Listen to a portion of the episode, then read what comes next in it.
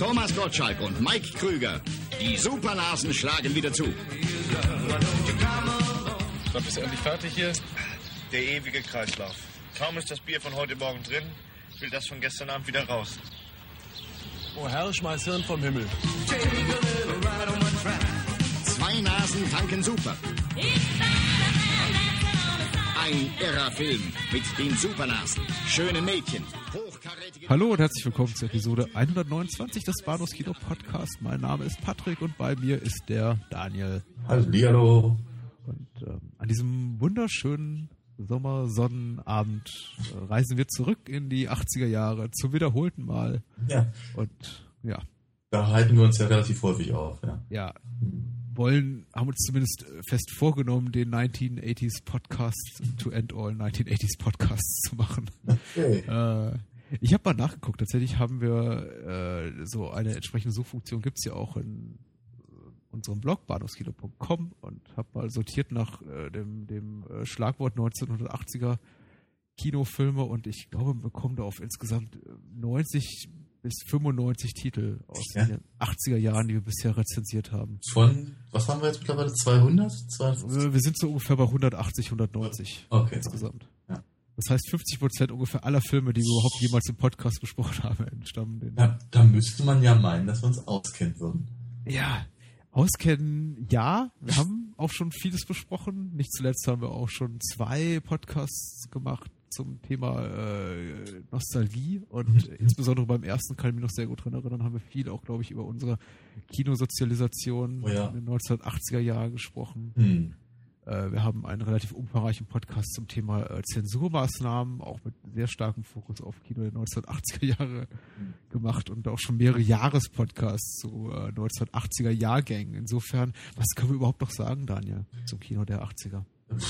Ja, das- da fragst du mich. Ähm, na, wir hatten uns ja ursprünglich mal vorgenommen, über so, wir sagen so typische Sachen, halt so klassische oder fast schon klischeehafte Ja. Sachen zu reden, die im äh, äh, sehr stellvertretend sind für das Kino der 80er. So, aber äh, zuallererst, Mhm. womit wollten wir anfangen? Mit den Top-Filmen der 1980er Jahre. Ja, ich denke, das ist vielleicht ist das ganz wesentlich, um herauszufinden, was denn tatsächlich in den 80ern so angesagt war, dass es äh, ja so wahnsinnig viele Leute in die Kinos gelockt hat. Ja, es ist tatsächlich relativ wenig überraschend. Ich habe irgendwie so, selbst am Ende der Top 10, so auf den hinteren Plätzen der Top 10, vielleicht nur mit ein, zwei Überraschungen gerechnet oder zumindest darauf gehofft, aber dann doch relativ wenig gefunden. Ähm, äh, tatsächlich ist es sogar so, dass man sich im Bereich der Plätze so eins bis sechs, eins bis sieben, zumindest im US-amerikanischen Bereich sehr einig ist, Okay. äh, was denn die größten Box-Office-Erfolge sind. Mhm. Wenn man dann aber so auf Platz 8, 9, 10, 11 äh, guckt, also so auf das Ende, Ende der Top 10 plus 1, äh, gibt es durchaus Variationen, je nachdem, auf welcher Seite man da mal äh, einen Blick riskiert. Aber ich lese es gerne mal vor. Na. Ähm, zuerst die USA und dann Deutschland. Mhm. Fangen wir mal mit den USA an, Mhm. weil ähm, da ist ja der, der 80er Blockbuster quasi geboren, beziehungsweise der wurde ja schon in den 70er Jahren geboren. Auf Platz 10, ja, große Uneinigkeit. Äh, Ich habe hier gelesen, unter anderem auf Platz 10 äh, Indiana Jones und der Tempel des Todes, Okay. äh, das US-Remake von Drei Männer und ein Baby, Mhm. Top Gun Mhm. und Rain Man taucht ja auch noch des Öfteren auf. Alles Also- Filme, die sich so im Bereich 200 Millionen Dollar Einspielergebnis äh, Allesamt auf Platz 10. nicht allesamt auf Platz 10, auf einigen Listen sind sie auf Platz 13, auf anderen wiederum auf Platz 9 zu finden, aber sie tummeln sich so auf den hinteren Plätzen. Mhm. Also Einigkeit herrscht nur zwischen allen Quellen, so auf den Plätzen 1 bis 6, würde ich mal sagen. Mhm. Auf Platz 9 wurde hier meist genannt Indiana Jones der letzte Kreuzzug. Mhm. Äh, Platz 8 zurück in die Zukunft. Mhm. Platz 7 Beverly Hills Cop. Mhm. Und äh, jetzt beginnen die Plätze, wo sich alle einig sind. Auf Platz 6 Ghostbusters. Mhm. Auf Platz 5 Jäger des verlorenen Schatzes. Auf Platz 4 Batman. Auf Platz 3 Das Imperium schlägt zurück. Auf Platz 2 Die Rückkehr der Jedi-Ritter. Und auf Platz 1 Mhm. E.T., der Außerirdische. Okay, mit dem habe ich die ganze Zeit schon gerechnet, ja. Ähm, Tatsächlich mit großem Abstand, also irgendwie mehr als 100 Millionen Dollar äh, nicht inflationsbereinigt vor dem zweiten Platz. okay. Also, ähm, E.T. wundert mich jetzt irgendwie gerade gar nicht. Ähm, die anderen so ein ganz kleines bisschen, weil ich so das Gefühl habe, da tummelt sich doch sehr, sehr viel entweder in der Mitte der 80er oder am Ende. Ja. Also, also ich, Beverly Hills Cop, Zurück in die Zukunft, das war glaube ich so 84, 85 jeweils. Ghostbusters auch. Ghostbusters auch, genau. Äh, und, und, und Indie war auch, glaube ich, 84. Äh, also der zweite. Und, und aber Batman und, und, und äh, der letzte Kreuzzug, Mhm. das ist ja nur 89 deutlich, Ja. deutlich gewesen. Das ist, äh, finde ich, Sie sagen, vielleicht sagt das aber weniger aus über die, äh, über das, was das, was das Kino ausmachte der, der 80er, als vielmehr, was die Kinobesuchsgewohnheit Ja. gegen Ende des Jahrzehnts ausmachte. Ja. Hm. Also schwierig, schwierig zu, was, irgendwas davon abzuleiten, finde ich jetzt. Auffällig, ich meine, Trends und Muster, wir werden darüber wahrscheinlich noch später im Laufe des Abends reden, ist auf jeden Fall, dass sich äh, ungefähr 50 Prozent der ge eben genannten Titel äh, Steven Spielberg-Produktion sind. Ja, das ist, das ist immer, das hatten wir neulich ja auch schon mal in einem anderen Zusammenhang, äh, dass der, dass der, meine, du hattest es ja auch gerade, der Blockbuster, der ja schon in den 70ern entstand, ist natürlich immer mal dringend mit Spielberg verbunden. Hm. Ja. Jetzt äh, zurück in die gute alte Heimat. Und zwar ein Blick auf die ähm, auf die Vorlieben des, äh, das möchte ich ausdrücklich sagen, westdeutschen Kinopublikums. Mhm. Ich habe ja äh, keine keine gesamtdeutschen Kinocharts. Mhm. So hat man in der damaligen DDR nicht gepflegt, äh, hier Zuschauerzahlen zu aggregieren. Also nur für Westdeutschland hier die die Top Ten Liste und die sieht ein bisschen anders aus. Okay. Und zwar sehr viel deutschlastiger. Mhm. Das ist äh, auf Platz 10 haben wir Zurück in die Zukunft. Mhm. Auf Platz 9 Police Academy. Mhm. Mhm. Auf Eins, Platz oder? Der den erste. ersten Teil, ja. Ja, okay. Äh, auf Platz 8 haben wir Männer von Doris Dörrie. Aha. Auf Platz 7 Crocodile Dundee. Wie könnte es anders sein? Natürlich. auf Platz 6, Denk äh, zurück. Ja. bitte? Ich denke gerne dran zurück. Ja. Auf Platz 6, tatsächlich für mich, glaube ich, die größte Überraschung auf dieser Liste ist der Name der Rose. Ach was. Mhm. Das ist, äh, ja. Auf Platz 5 ist Rain Man. Ah. Auf Platz 4 ist Otto der neue Film. Mhm. Mhm. Auf Platz 3 ist E.T. Mhm. Auf Platz 2 ist dein persönlicher Lieblingsfilm Dirty Dancing. Und äh, Du kennst mich so gut. Ja. auf dem ersten Platz ist Otto der Film. Also der erste Film, ja. der alte Film. Genau. Mit, äh, ich glaube ja, knapp, knapp 10 Millionen Zuschauern. Okay. Schräg. Das, Ja. ist, das ist, äh, eine, schräge, eine schräge Nummer, die mich allerdings letztlich auch nicht ganz so ähm, wundert, sagen wir mal, aus dem, aus der persönlich erfahrenen äh, Rück äh. Ja, Also ich, ich, ich, ich habe auch das Gefühl, dass die, dass die deutschen Filme damals sehr, ähm, sehr gut besucht waren, beziehungsweise eben einfach auch, äh, ich, ich, ich glaube, darüber wurde auch sehr viel geredet. Dass eben wie ein, dass, dass, dass, äh, dass es eben einem deutschen Film gelingt, eben, was weiß ich, keine Ahnung, E.T. irgendwie von, vom ersten Platz zu stoßen oder so, so, so eine Sachen halt. hat sich für mich auch ähm, rück, rückblickend immer noch, also etwas, woran ich mich wirklich äh, zwanghaft äh, daran erinnern muss, oder selbst erinnern muss, ist die, die unglaubliche Popularität der, der Otto-Filme. Ja. Irgendwie, na, heutzutage in einer Zeit, in der Otto Walkes eigentlich noch so ein Schatten seiner selbst ist, irgendwie kaum, kaum noch nachvollziehbar, dass irgendwie er zu einer Zeit, in der er auch schon so als, Kabarettist, Kabarettist war er nie, er war immer schon Comedian eigentlich. Er war schon Comedian, bevor es dieses äh, Klamauk, Ja. Blö Blödelbade, wie auch immer, Ja. bevor es das Wort Comedian überhaupt gab. Mhm. Ähm, ich meine, selbst als seine Filme rauskamen, hatte er da schon so seinen Zenit quasi als, als Künstler, als Bühnenkünstler eigentlich schon überschritten. Ja. Und äh, ich fand die Filme, wir haben ja auch schon über den, haben wir über den neuen Film geredet ja, oder über den? Ja, ja, genau, zwei. Mhm.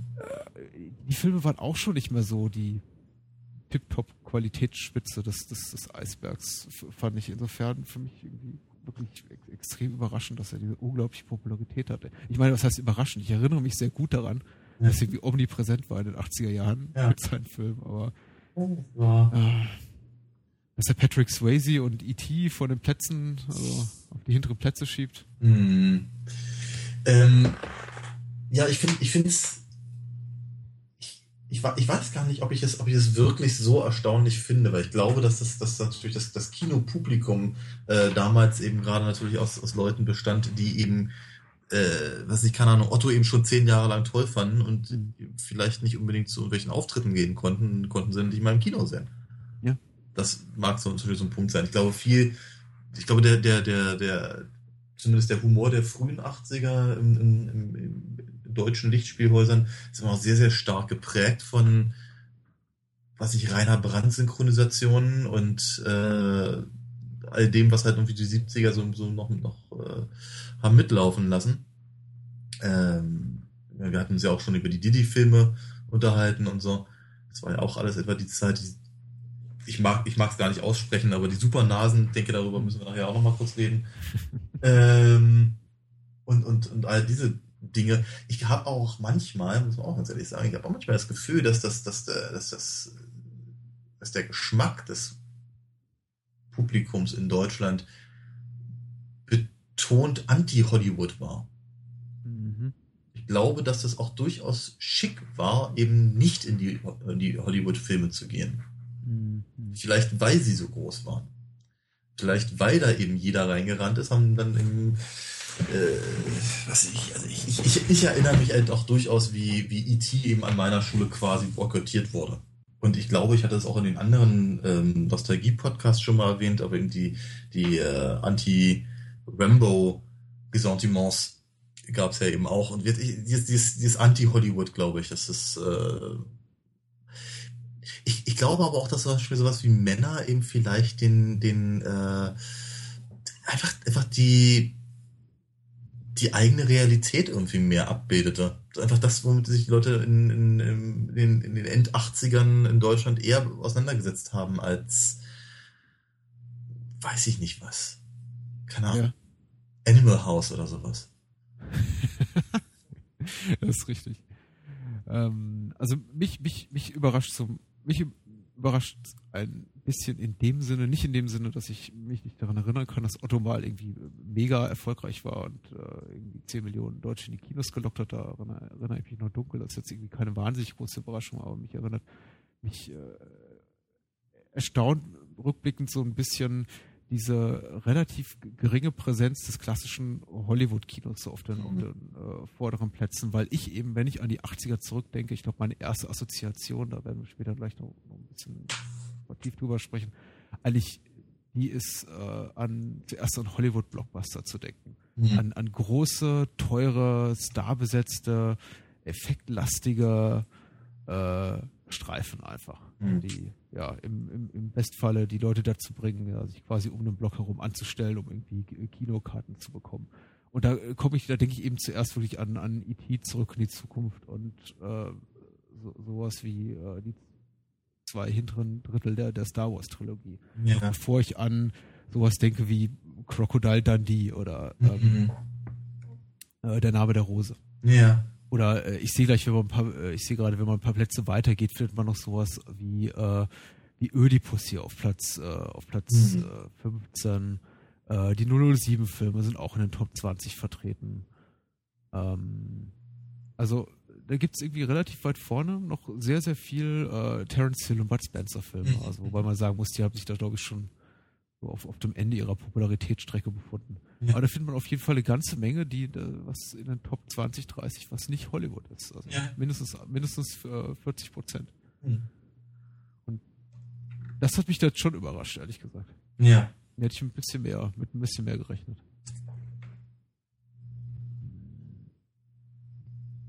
Aber machen wir jetzt weiter. ähm, ich, vieles, äh, vielleicht kriege ich so die Kurve, vieles, was ja irgendwie gut funktionierte, damals in den 80ern, das funktioniert auch, äh, auch heute noch gut. Ja. und, äh, 85 hat Otto, weiß ich nicht, äh, 9 Millionen Zuschauer in die Kinos gelockt und äh, irgendwie hat es äh, Bully, Bully Herbig ja, weiß ich nicht, 50 Jahre später irgendwie ihm nochmal nachgetan. Ja. Und nicht unbedingt irgendwie mit, mit ich glaube sogar noch, noch erfolgreicher. Mit, mit okay. noch klamaukigerem Humor. Mit wem? Was? Was? Mit noch klamaukigerem Humor. Mhm. Und äh, die Cinema hat dem Ganzen schon vorweggegriffen. Ich habe hier gerade vor mir die, äh, äh, die, die schöne Rubrik, äh, da lacht die Leinwand in der Cinema November Scheiße. 84. ja, super. Ja, Ja. da lacht die Leinwand und äh, was fand man damals lustig? Äh, Götz George in Schimpanski, Aha. das war total witzig. Ja. Ähm, äh, Viscontis Code in Venedig, ja. auch total witzig. Ja, natürlich. Und ähm, auch total witzig, eine, eine Leserzuschrift, die mit 50 D-Mark konjugiert wurde. Äh, Stichwort Bully Herbig, der Stuhl des Manitou. Äh, damals politisch noch nicht so korrekt. Winne Tunte, in der Prärie, da bläst dich nur der Wind. Aua. Daniel, da lacht die Leinwand. Ja, ja, ja. Ich äh, bin, bin äh, wenn, wenn, wenn du mich, wenn du mich sehen könntest, dann würdest du Tränen über mein äh, feuchtes Gesicht äh, laufen sehen. Nee, also ernsthaft. Aber ich, ich doch, ich befürchte beinahe, das ist so ein bisschen der Humor, der ähm, ich äh, doch, ich, ich glaube, der würde sogar heute noch ankommen, ja. Ähm, aber ich, ich habe auch so ein bisschen die Befürchtung, dass das auch das, was du da gerade vorlasst, eben auch etwas ist, was eben wirklich sehr, sehr typisch für die 80er ist. Dieser Unhumor. Dieses, dieses, dieses, dieses, dieser Versuch, etwas, was lustig ist, vielleicht noch lustiger zu machen, indem man Leute merkwürdige Dinge sagen lässt. Mhm. Ich, ich erinnere mich immer wieder voller Schrecken an die, an, an so, so, so, so, so, so, so merkwürdige Synchronisationseinfälle in, in, in äh, kinematografischen Klassikern, möchte ich sie nennen, wie zum Beispiel Teen Wolf 2. Ja, oder die, oder die Police Academy Filme oder sowas, ja, wenn dann äh, irgendwelche, irgendwelche merkwürdigen Einfälle waren, in denen dann, was ich, keine Ahnung, alle drei Minuten musste irgendjemand sagen, wunderbare Sache, das. Ja. Oder, na du kleine Pissente. Oder sowas. Ist das jetzt, ist das jetzt Teen Wolf 2 oder Police Academy? Beides. Also das eine war das eine, das andere war das andere. Also äh, das sind äh, Dinge, die mir gerade eingefallen sind, weil einfach merkwürdige, merkwürdige Dinge, die sie gemacht haben, um irgendwie noch einen draufzusetzen. Weil es reicht offenkundig nicht, dass der Film alleine schon lustig ist. Ähm, mein Beispiel ist dafür immer noch ähm, äh, Monty Python, The Holy Grail. Aber ähm, das ist dieser, dieser äh, oder äh, Filmtitel. Ne? Also in dem Moment, wenn, wenn irgendwo das Wort Junior im Filmtitel auftauchte, wusstest du, das war lustig. Mhm. Ne? Äh, oder, keine Ahnung, jetzt geht die Party erst richtig los oder sowas. Mhm. Merkwürdige, also, äh, aber ganz ehrlich, wenn man, wenn man ab und an mal ähm, sich ins Fernsehprogramm verirrt und äh, sich so anguckt, was, was RTL selber produziert oder Pro7 selber produziert, da hat man das Gefühl, die 80er sind nicht tot, sie riechen nur sehr seltsam. Äh, Stichwort, Stichwort lustige Filmtitel war irgendwie auch so. Ich, mein persönliches Gefühl ist, ich kann das jetzt irgendwie so, im, ich habe da jetzt keine empirische Erhebung gestartet, ich kann das irgendwie nicht statistisch belegen, aber mein, mein Gefühl ist, während man in so den letzten 10, 15 Jahren so im Zeitalter des gro großen Video- und Heimkino-Booms äh, mehr dazu übergegangen ist, äh, also in den letzten, sagen wir 20, 25 Jahren eher, äh, englische äh, Fantasie-Quatsch-Titel äh, Mhm, mhm. äh, amerikanischen Produktionen, teilweise auch deutschen Produktionen zu geben, war es in den 80ern eher en vogue, so diese erklärenden Ja. äh, Subtitel oder wie auch immer man sie nennt, Mhm, äh, mhm. hinzuzufügen, wie, äh, was sehe ich hier vor mir, Crocodile Dundee, ein, heißt natürlich ein Krokodil zum Küssen, Ja, ja, natürlich, ja. Police Academy dümmer als die Polizei erlaubt, Kapp Ja. und Kappa, zwei Freunde auf acht Pfoten. Äh, auch nur schön. Oder Beverly Hills Cop, ich löse den Fall auf jeden Fall. Oh ja, ja. Der war auch. Also kommt natürlich nicht an gegen äh, Mo Money, mehr, mehr Geld, aber das war dann, das, das war der 90er. Das war der Ja, 90er Jahre. Ja, ja. Ähm, ja, nehmen wir bei, bei, sowohl die lustigen Filmtitel oder erklärenden Filmtitel als auch die lustigen Synchronisationen zeigten ja auch immer ziemlich deutlich, was offenkundig die, die Leute von ihrem Publikum hielten. Nämlich nicht sehr viel. Ähm, vielleicht mag das auch so der Punkt. Ich glaube, ich, also ich, ich, ich, ich habe natürlich auch, wie du sagtest, sagtest du, es gerade keine empirischen Belege dafür, aber ich glaube tatsächlich, dass das Kinopublikum prinzipiell für nicht sehr gebildet gehalten wurde. Mhm. Ähm, was, ich weiß nicht, keine Ahnung, äh, eben auch durchaus an diesen, also wie dann, äh, also, ich, ich komme wieder auf dieses Synchronisationsthema. Und irgendwann müssen wir uns, glaube ich, mal ausführlich darüber unterhalten. Äh, wir, ja. so, so, eine, so eine Sachen wie zum Beispiel die, die, äh, die Umbenennung der, der halben Belegschaft von Die Hard Hm. und sowas. Ähm, so, so, so merkwürdige Einfälle hatte oder ähm, weiß nicht, keine Ahnung. Naja, das darf ich meine, äh, 88, ich glaube, Hard war, war, war Hard 88, das war wahrscheinlich so der, der Punkt, in dem man irgendwie noch äh, keine, keine bösen deutschen Filme haben, bösen Mhm. deutschen Filme haben durfte, aber irgendwie auch schon, so- schon so ein Punkt im, in unserer Historie, an dem es schon irgendwie peinlich war, das dann irgendwie Ja. so zu handhaben, wie es eben damals gehandhabt wurde. Ja. Beziehungsweise, was heißt, man durfte das nicht haben? Also natürlich hätte man es, äh, natürlich hätte man es machen können, aber äh, ich weiß nicht, was den Verleiher geritten hat. Man möchte auch, ich möchte auch nicht irgendwelchen äh, deutschen Behörden oder dem gemeinen Kinogänger da irgendwie das, das anhaften und sagen, hier, das äh, deutsche Kinopublikum äh, wünscht sich das so. Ich glaube, in dem Fall war es einfach der, der Verleih, der Schiss hatte, irgendwie Ja. mit einem wie Die Hard mit einem Hans Gruber nicht gut anzukommen und dann gesagt hat, ach komm, Jack und Hans, das ist doch äh, Jacke wie Hose. gehupft, wie, gehupft wie gesprungen, das ist Ja, austauschbar. Ja, ja, ja. Ach, ähm, Wo, wobei, Ja. wobei Die Hard natürlich, äh, sagen wir mal, auch ein, ein, ein, ein, ein schönes Beispiel ist für, äh, für, ein, ein, für eine sehr nette Entwicklung des, äh, des, des ähm, Kinos der 80er. Ja, total.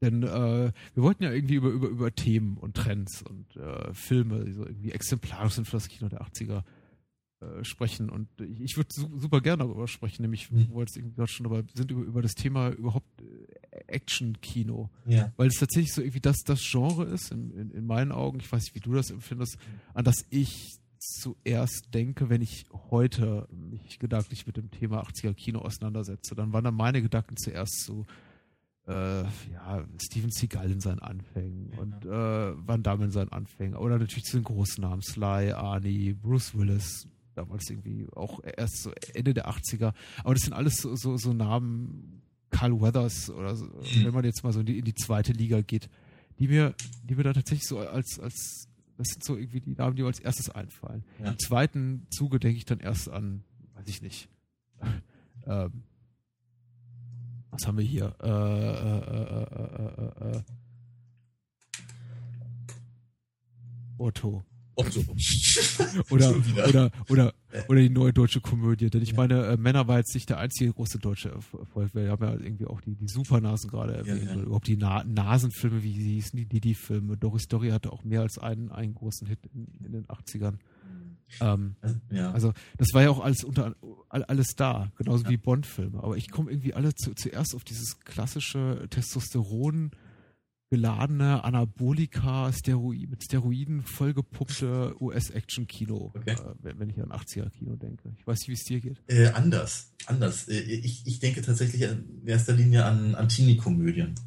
Mhm. Ähm, vielleicht, weil ich eben in den 80ern mehr Teenie-Komödien gesehen habe oder aber eben zumindest kurz danach, also wir sagen Anfang der 90er Sachen, die halt, von denen ich in den 80ern schon mal gehört hatte, also keine Porkies oder sowas halt.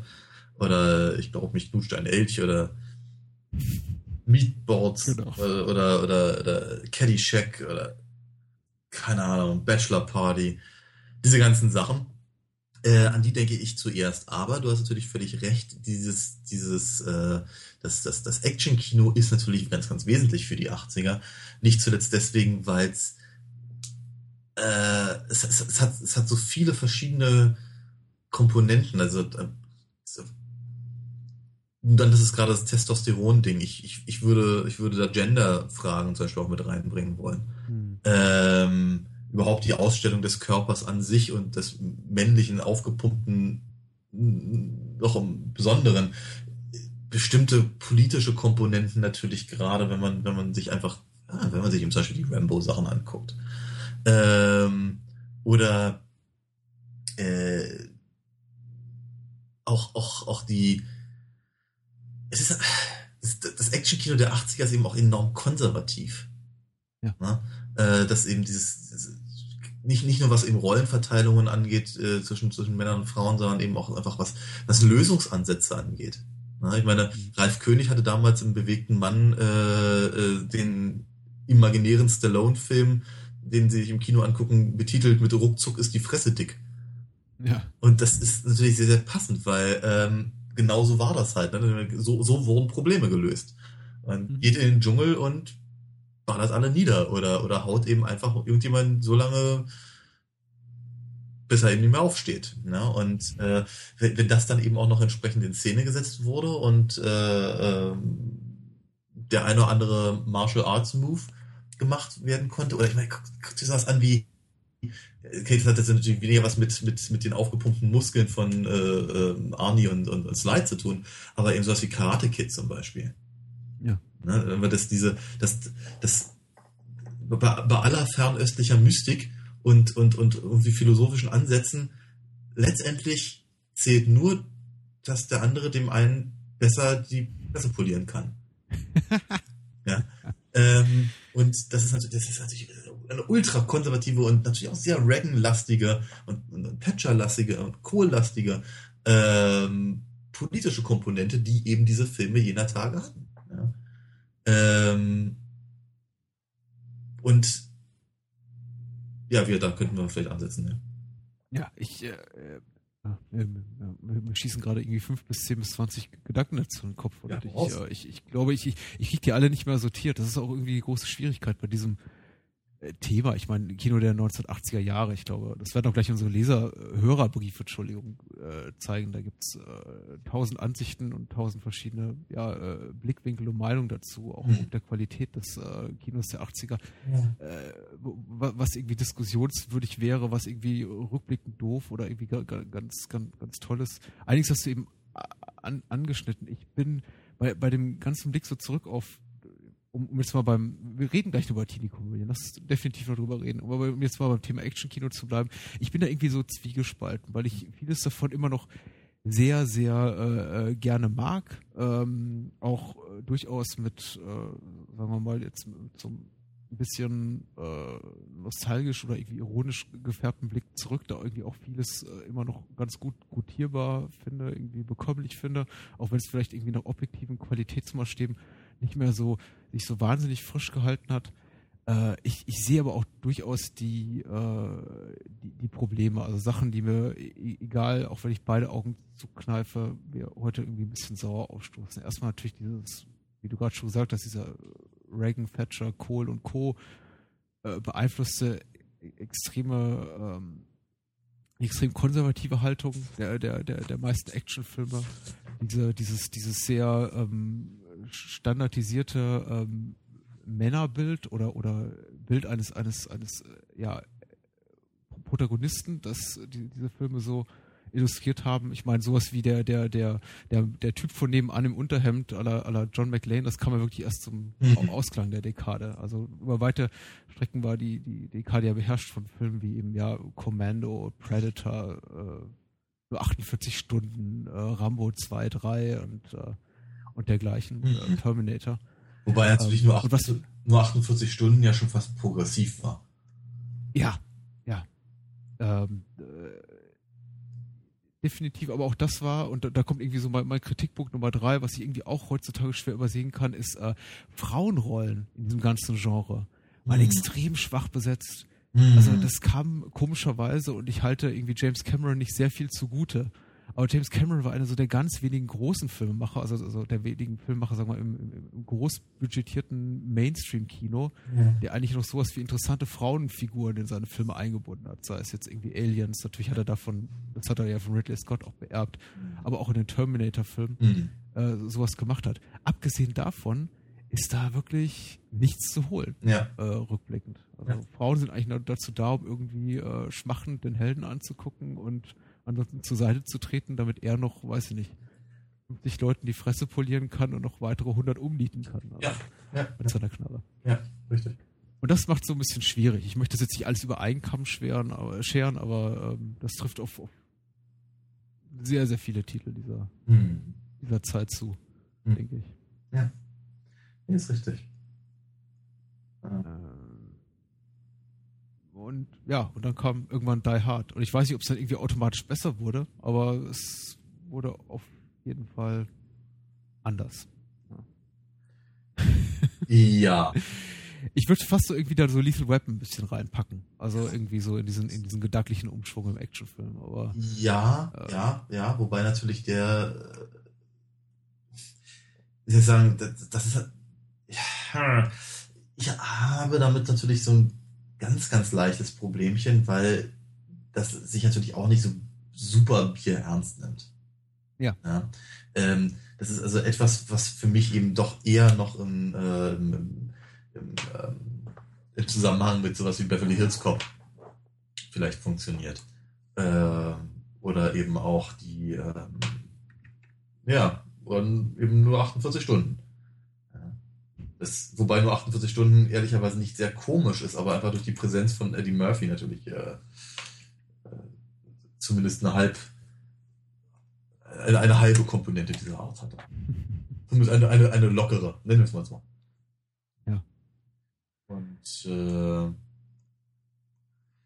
ja, aber diese, aber diese, diese, diese Buddy, Buddy-Cop-Geschichte, diese, diese, wie keine Ahnung, zwei, zwei Leute treffen sich, mögen sich überhaupt nicht, hauen sich vielleicht auch ein bisschen, ähm, müssen sich dann aber zusammenraufen, um halt gemeinsam äh, irgendeinen halbgaren Krimi, Kriminalfall zu lösen, um dann am Ende zumindest zähneknirschende Freunde zu sein. ja. Das ist eben auch so ein Ding, was sie irgendwie bis zum Erbrechen gemacht haben. Und.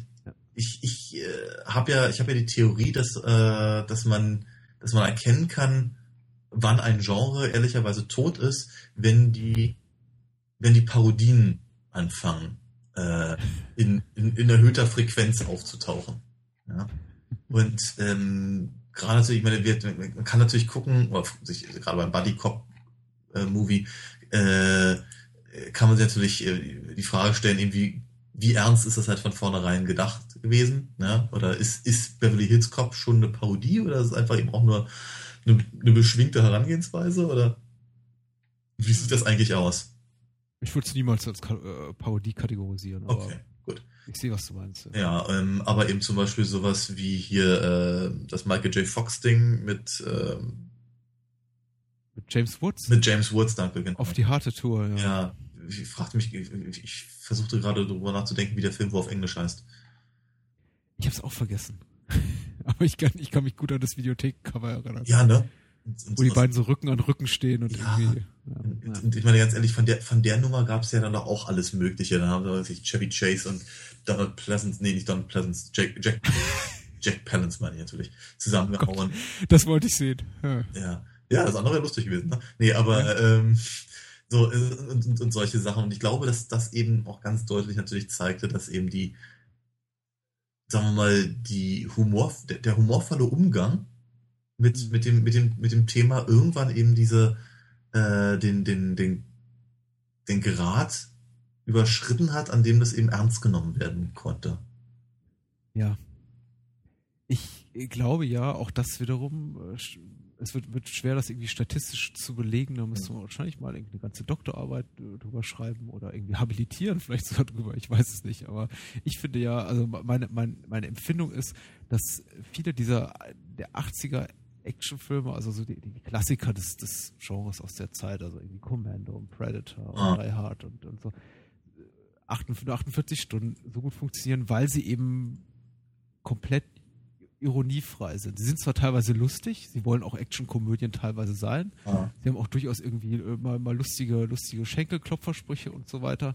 Aber sie nehmen sich letztendlich Bier ernst, glaube ich, alle. Hm. Das geht sogar bis zu dem ähm, Patrick Swayze Cheese-Klassiker Ro Roadhouse, Ah, der eigentlich schon, schon 89 war. Hm. Ähm, selbst 89 war es irgendwie noch möglich, so, ein, so einen Film zu drehen, in dem äh, Patrick Swayze mit einer Fokuhila irgendwie einem Typen das Herz rausreißt. Oder so. Äh, Und ähm, dabei irgendwie vorher natürlich sein, sein, sein, T-Shirt auszieht, weil ähm, er will ja seine eingeölten, naja, nicht ganz so großen Muskeln zeigen. hm. Und äh, irgendwie heute, äh, ich, äh, ich glaube, heute könnte sowas, auch das ist schwierig zu, zu pauschalisieren, aber ich glaube, die, die meisten Filmemacher, Produzentenstudios, wie auch immer, trauen sich sowas nicht mehr heute irgendwie ironiefrei oder irgendwie auf irgendeine Art und Weise ironisch oder intellektuell gebrochen so zu zeigen. Ja. Einfach nur so Haut-Ruff-Action. Ja. Nee, ist richtig. Ähm, ich, es mag natürlich einfach so dieser, dieser Punkt sein, dass heute eben dieses Dark and Gritty halt irgendwie so unglaublich ähm, angesagt ist. Mhm. Und dass eben, äh, wenn, wenn ich mir wenn ich mir einfach angucke, was, was an, an Actionfilmen in den letzten Jahren, also an, an, an ironiefreien Action, Actionfilmen in den letzten Jahren erfolgreich war, dann dazu gehören natürlich nicht die Expendables, äh, sich eben die Batman-Geschichten oder äh, The Raid, worüber wir uns ja auch unterhalten haben und so. Äh, Dread zum Beispiel auch. Ähm, das Filme, die ich alle ganz toll fand und du nicht so. ja, ja, das, äh, ja, ist richtig. Äh, nee, aber Wir haben auch über Universal Soldier gesprochen. Stimmt, ja, genau. Ja. Äh, Auch so ein Fall. also, wenn, wenn, also ich glaube, momentan funktioniert es halt besonders gut, wenn eben Absurditäten aber so verkauft werden, als, als könnten sie faktisch sein. Ja? Mhm. Und damals war das völlig in Ordnung, wenn Absurditäten absurd waren. Mhm. Ja. Aber eben, aber sich gleichzeitig auch ernst nahm. Das ist auch durchaus richtig. Ja. Ähm, vielleicht um mal, um mal das, das, das Genre ein bisschen zu, zu wechseln, aber noch, noch Gerne. ganz, ganz, ganz so ein, so ein Mühe noch dabei zu bleiben. Was, was ich ja auch immer ganz, äh, ganz schräg fand, war diese Eigenheit äh, in den 80ern aus jeder noch so, noch so absurden Trendsportart einen Film zu machen äh, der dann auch, wie soll ich sagen, der, der, bei, bei dem es dann auch immer gleich ganz, ganz furchtbar ernst wurde. Ja, das war dann, das, äh, das konnten dann eben keine, das könnten dann nicht einfach nur Kids sein, die auf BMX-Rädern durch die Gegend eiern. Nein, die mussten natürlich auch irgendwie gleich noch einen Mordfall klären oder sowas. Äh, oder was ich, keine Ahnung, irgendwelche, irgendwelche Anwälte mussten dann, dann, dann, dann Beachvolleyball spielen, um, was weiß ich, keine Ahnung, um was anderes zu retten oder so. Äh, ja, Was ist das denn? das ist die Thomas Howell-Film. Äh, Okay. ja, oder äh, alles, alles, was irgendwie, das, was, was irgendwie ging, musste dann auch ganz dringend verwurstet werden. Ich denke nämlich, und deswegen kam, kam ich halt gerade drauf, äh, ich denke an Over the Top. Okay. Sylvester Stallone. Deswegen, also, da, da war mal praktisch mein, vielleicht hätte ich den, den, äh, den Link zuerst bringen sollen, aber äh, ja, das war halt so meine Idee. Wenn, wenn, wenn, wenn auf einmal ein Film über einen Truckerfahrer, äh, einen Truckfahrer, der irgendwie äh, Armdrücken weltmeisterschaftlich betreibt, äh, äh, zum, zum, großen, zum großen Drama wird, dann habe ich so das Gefühl, okay, jetzt ist ihnen einfach mal echter Stoff ausgegangen. Mhm. Ja. Ähm, für, also für, für, für mich war der Film eben tatsächlich genau wie der Titel sagte, eben over the top und prinzipiell irgendwie, glaube ich, der, der letzte Film von Sylvester Stallone, den ich äh, in diesem Zusammenhang äh, gesehen habe und danach war dann irgendwie für mich der Ofen aus. Quizfrage. Wie hieß der deutsche Untertitel von Over the Top? Äh, Den haben sie dann für spätere, spätere DVD-Veröffentlichungen auch wohlweislich gestrichen. ah, Over the Top, Sylvester Stallones Muskelspiel. ei, der, der Das stand auf dem schön. Kinoplakat. Ja, der ist schön. Ja. Ah, ja, ja. Genau. Und äh, Ja. ähm, aber wie gesagt, diese, dieses, äh, keine Ahnung, irgendeiner erfindet einen neuen Hüpfball, schwupps, müssen wir einen Film drüber machen. Das, was dann irgendwann sich, sich potenziert und dann müssen es dann auf einmal Tiere sein, die diese Sportarten machen. Eher dann. ne? ähm, ja, seltsam, sel- seltsame, seltsame, seltsame 80er-Geschichte.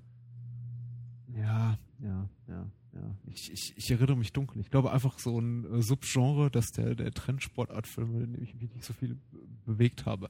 Was natürlich extrem auffällt, du hast ja, glaube ich, ich glaube, dein, deine Anspielung vorhin galt gerade ähm, BMX Ban- Bandits oder Ja, ich glaube, ja. Weiß nicht. Keine Ahnung, wie das ist. dem, äh, dem, dem frühen Nicole Kidman Werk, das ich übrigens ganz schön finde. Also, ja. Aber äh, prinzipiell hast du natürlich recht, das ist, äh, man, man sieht doch irgendwie. Genau. Es gibt Diese trendigen Sportarten, allen voran BMXen und Skateboarden sind immer sehr präsent in Ja, allen Filmen. Ja, ja. ja se- selbst, selbst bei einem, einem Film, bei dem wir uns, glaube ich, alle äh, beide einig sind, äh, der sehr gelungen ist und durchaus ein sehr, sehr positives Bild des 80er Jahre Kinos zeigt, nämlich ähm, Zurück in die Zukunft, kommt ja auch nicht ohne sein Skateboard aus, nicht wahr? Ja. Ja. Ähm, vielleicht kommen wir gleich nochmal auf, auf zurück in die Zukunft. Äh, ich bin mir nicht ganz sicher, ob wir es irgendwie einbinden können. Ich weiß auch nicht, ob ich es erwähnt habe, als wir damals über die, die Zurück in die Zukunft Trilogie gesprochen haben. Ich bin mir noch nicht mal sicher, ob wir nicht sogar diesem, diesem Herbst nochmal über Zurück in die Zukunft sprechen. Das Weil wäre, wir haben ja noch was, ich, ich, ich glaube, es würde mich freuen, ja. Mhm.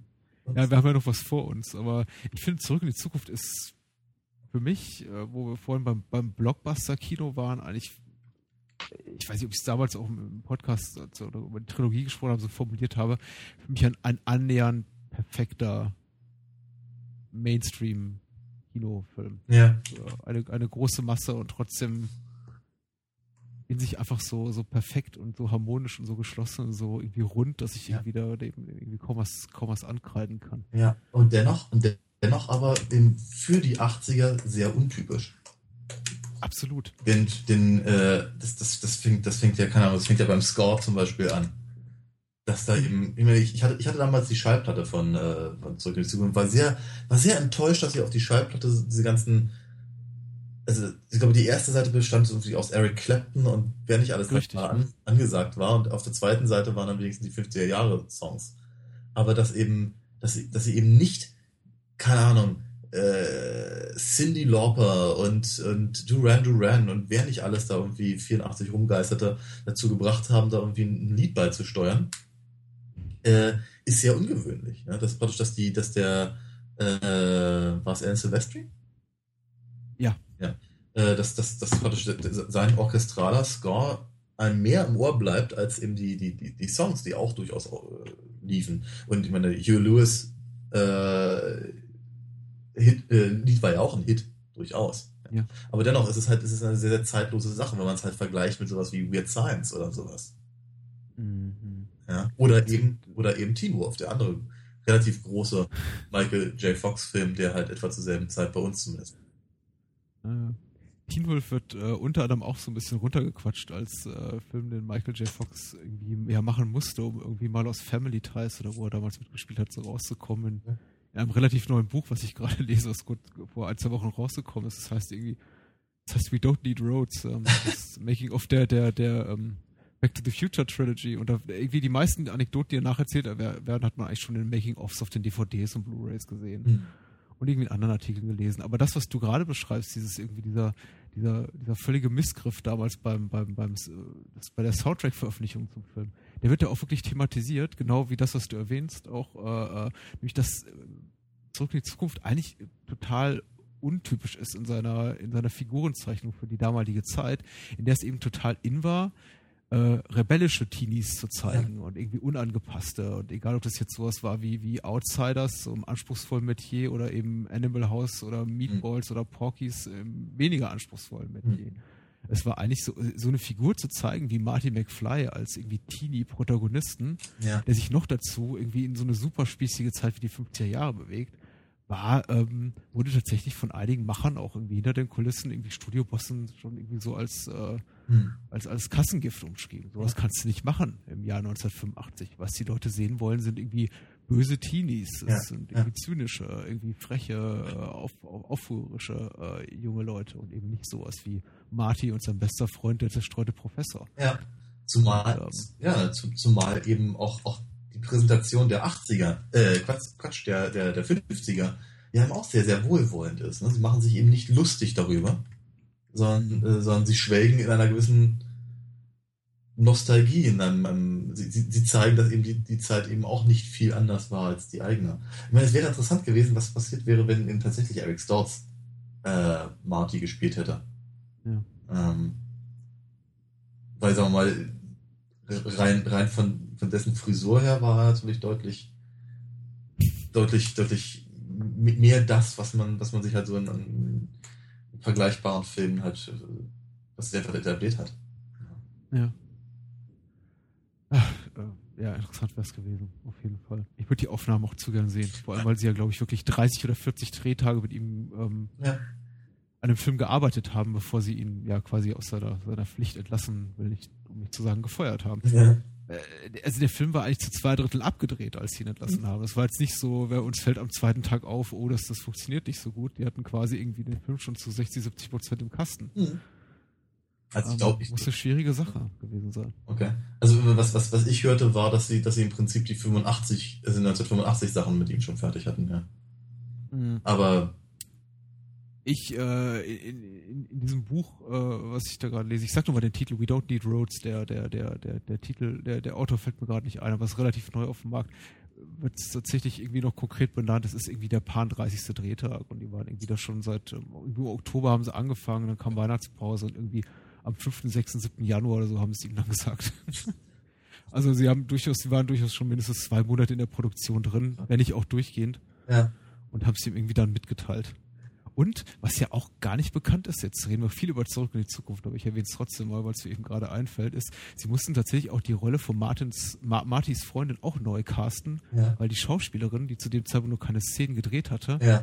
ähm, plötzlich größentechnisch nicht mehr zu Michael J. Fox Ja, war ja passte. Ja, war ja klar. Ja. Weil Eric Stoltz ist eben 1,80 und Michael J. Fox ungefähr 1,60 und das. Ja. Und den DeLorean mussten es wohl auch umbauen für ihn. Weil er nicht mehr an den Fluxkompensator rankam. Verdammt. Ja, das ist, also das Buch geht sehr hart mit, mit, mit, mit Michael J. Fox Körpergröße ins Gericht. Es wird immer wieder erwähnt, dass seine, dass seine Arme zu kurz waren für gewisse Szenen und ähm, man ihn am unteren Rand des Bildkaders nicht mehr so wirklich wahrnahm. Ähm, ich finde ja die, die Dynamik zwischen ihm und ähm, Doc Brown, also Christopher Lloyd, funktioniert ja gerade auch aufgrund des Größenunterschieds Ja. immer sehr, sehr gut. Ich finde das ja sehr charmant. Ja, ja, ja. Ah, ja, schön. Wir haben noch, wir haben, wir haben, wir haben im Herbst noch viel zu bereden. Ja, ich freue mich. Ähm, Genau. äh, Stichwort untypisches 80er Jahre Kino. Ich glaube ja ehrlich gesagt, dass das, was wir heute, also dass auch viele Sachen, die, die, an die ich so zuerst äh, zurückdenke, wenn ich an 80er Kino denke, eigentlich eher so die Sachen sind, die sich mir am, am wohlwollendsten ins Gedächtnis gebrannt haben, auch die Sachen, die die eher untypisch sind für, für die, die 80er Jahre. Ich glaube, viel typischer war sowas wie, um jetzt mal bei Schwarzenegger zu bleiben, sowas wie Commando Hm, oder Predator hm, als Terminator, hm. der, der vergleichsweise irgendwie schon progressiv war. Oder, oder Aliens mit, Ja. einem, mit, einer, mit einem weiblichen Protagonisten. Ja, ja. Aber äh, letztere beiden Filme bleiben bei, bei mir sehr viel wohlwollender in Erinnerung als so dieses klassische, äh, ja, äh, was sagt das so ruckzuck, äh, ist die Fresse dick, Ja. Ralf König, Genau. äh, Filme, um es jetzt mal in die Schublade zu packen. Ja. Und Stipp, und, und Stipp langsam gucke ich heute auch noch lieber als, sagen wir mal, äh, generischer Actionfilm XY mit Sylvester Stallone. Hm.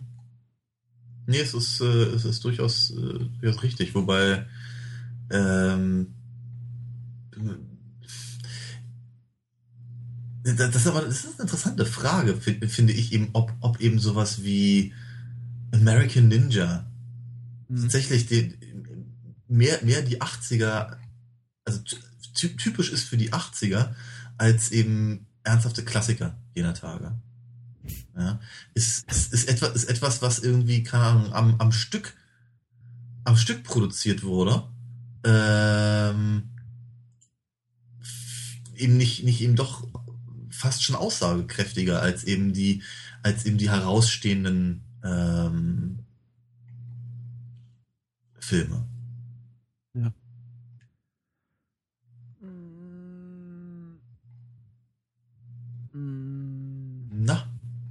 Wo kann man es dran festmachen? Ich, ich, ich gucke gerade auf diese Top-Liste der erfolgreichsten äh, Filme der 80er Jahre, also basierend auf den Zuschauerzahlen in Deutschland. ja. Und äh, versuche da mal irgendwie gerade so die Action-Rosinen hier aus dem Stollen zu picken und Ja. mal zu gucken, was war eigentlich damals super erfolgreich und ehrlich gesagt, woran erinnern wir uns jetzt allen Ernstes noch? Jetzt mal Ja. abseits der Top 10, die ich gerade schon verlesen habe, Mhm. finden wir dann eben 007, Mhm. so in der Kategorie Actionfilm, dann kommt nochmal 007, dann kommt Top Gun, Mhm. dann kommt Rambo 2, dann Mhm. kommt Beverly Hills Cop, Ghostbusters, Mhm. Indiana Jones, Crocodile Dundee 2, äh, Zurück in die Zukunft 2, nochmal Indiana Jones.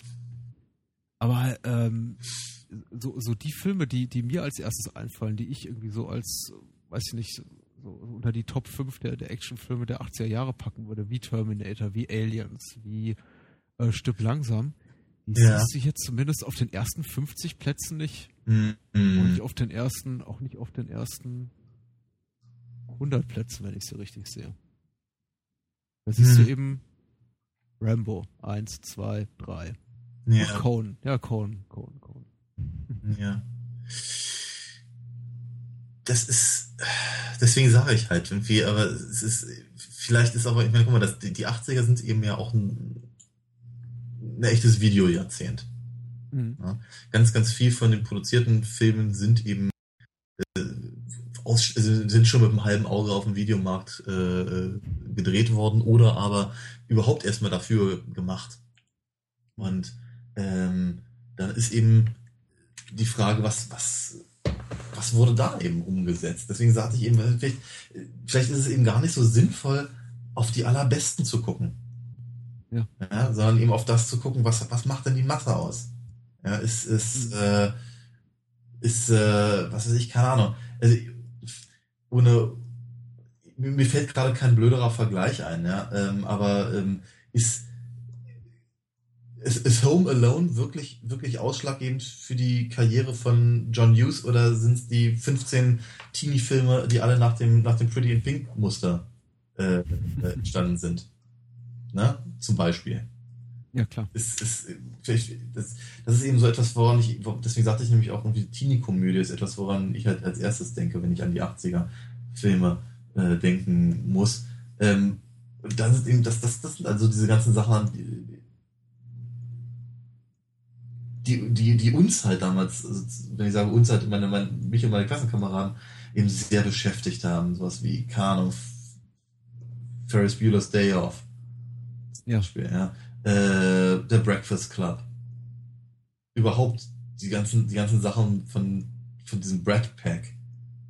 Ja. Ähm, die, die, mit denen man ja irgendwie groß geworden ist, ja. Über den, über die John Hughes Filme, über äh, hier, ähm, ah, wie hießen sie noch gleich? Young Guns. Äh, Okay. Oder, oder, ähm, ähm, na, den, den, äh, den, den, die Lost Boys, wollte ich sagen. Und, Mhm. und, und diese ganzen, diese ganzen Sachen.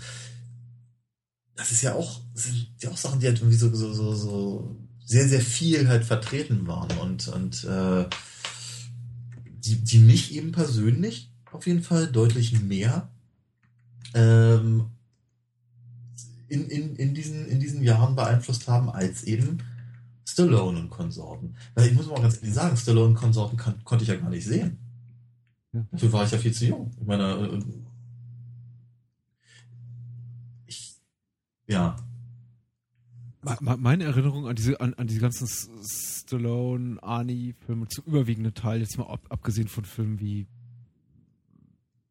Twins oder Kindergartenkopf oder sagen wir mal, die, die Arnie-Filme, die er irgendwie, wo es für ein jüngeres Publikum gedreht hat. Ja.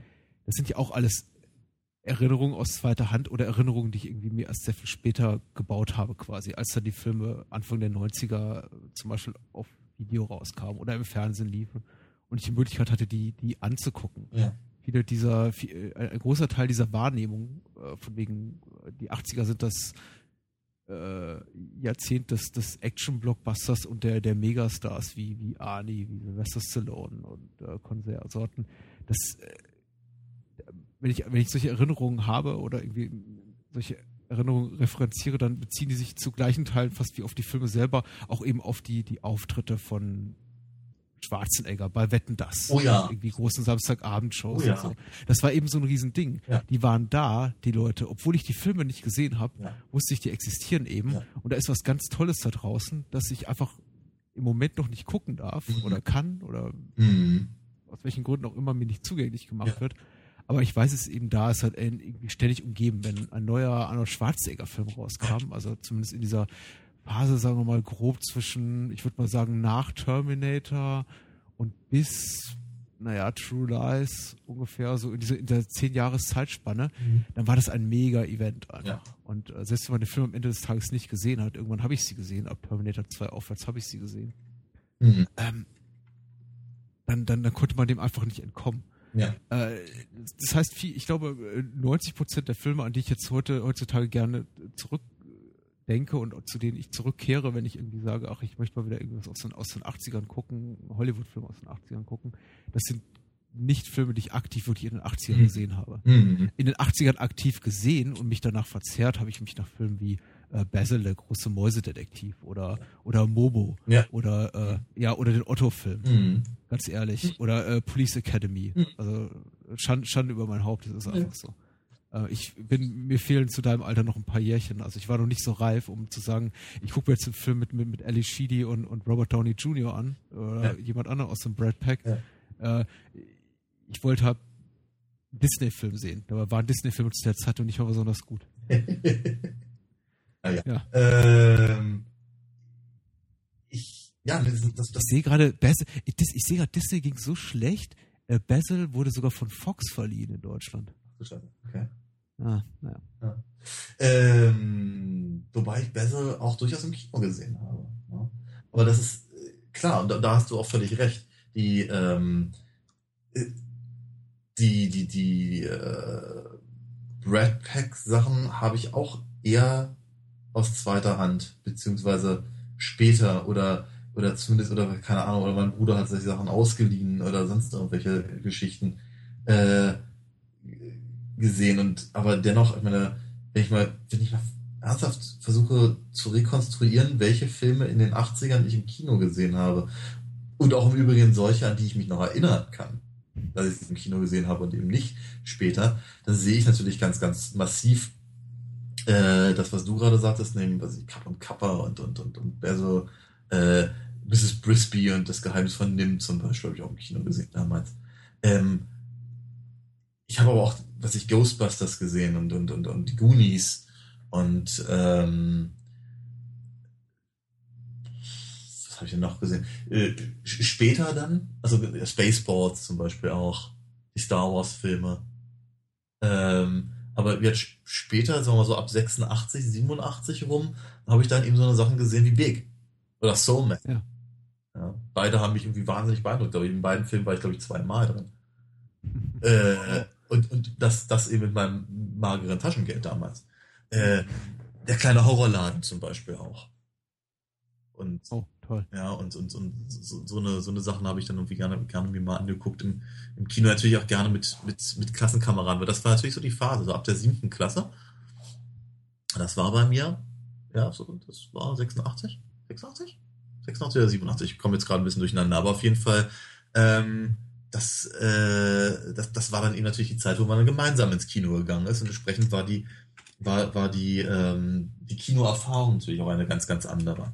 Ja, weil sie Ja. vorher, vorher musste ich irgendwie meine Mutter überreden, ob sie äh, mitkommt und ein Ticket bezahlt oder irgendwas in der Richtung. Ähm, und da habe ich dann eben dann eher so eine Sachen gesehen wie zum Beispiel ähm, die Diddy und die Rache der Enterbten. Diddy der Doppelgänger, über den wir Ja. mal gesprochen haben. Großartig. Äh, sowieso mit meinen Eltern irgendwie ins Kino zu gehen, das war, das war äh, natürlich auch ein Highlight, aber da musste man sich auch mal drauf einigen. Dann waren dann eben eher so Sachen wie zum Beispiel die Otto-Filme oder Loriot dran. Ähm, ich weiß noch, dass ich, dass ich äh, so die, die letzten paar Terence Hill und Bud Spencer Filme noch im, im Kino gesehen habe und das eine große, große Nummer war für mich. Vier Fäuste gegen Rio. Ach ja. Ähm, die Supercops oder wie das Ding hieß? Hm, Ich glaube, es ist nur einer, oder? Ach nee, äh, tatsächlich, nee, es gibt die Supercops, glaube ich, mit Bud und Terence Hill. Ja, ja. Ich glaube, es gibt auch einen Film namens Der Supercop nur mit Terence Hill. Kann, ja, kann, kann sein. Äh, ich, ich weiß, von Bud Spencer Sachen habe ich dann auch noch mal gesehen, wie sie nannten ihn Mücke und der Bomber habe ich, glaube ich, im Kino gesehen. Hm, hm. Ähm, ja, wie gesagt, oder äh, ja, ja, ich habe im Kino auch zwei Nasentanken super gesehen. Und wie war das so? Das war damals, Wie war es damals, wie war es damals, wie ist es heute? damals war das sehr komisch. Also da, da, damals war ja allein der Titel schon komisch. Ja. Ja, aber einfach die Tatsache, dass eben der, der erste Film die Supernasen hieß und der zweite zwei Nasen tanken super, das war eine, wie soll ich sagen, ein, ein Wortspiel sondergleichen. Ja, das war, das war, das, das, äh, darüber konnte man sich ja schon stundenlang alleine amüsieren. Mhm. Ähm, ich weiß, dass der einzige, der einzige Witz, über den ich damals, also an dem ich erinnern kann, dass ich darüber gelacht habe, war, war der kurze Gastauftritt von Jochen Busse. Ähm, der, der, der irgendwie sein, sein, sein, sein, sein Kaschmir-Pullover irgendwie besudelt bekommt mit Benzin. Ähm, aber ich, ich glaube, allein, allein den Film im Kino zu sehen, war ein Highlight, weil zum Beispiel den ersten durfte ich nicht im Kino sehen, weil dafür war ich noch irgendwie ein Jahr oder zwei zu jung oder so. Ja, und entsprechend war, war dann eben der, der, der, der zweite war dann eben irgendwie äh, dringend notwendig. Ähm, und standesgemäß musste der dann auch gut gefunden werden. Ja.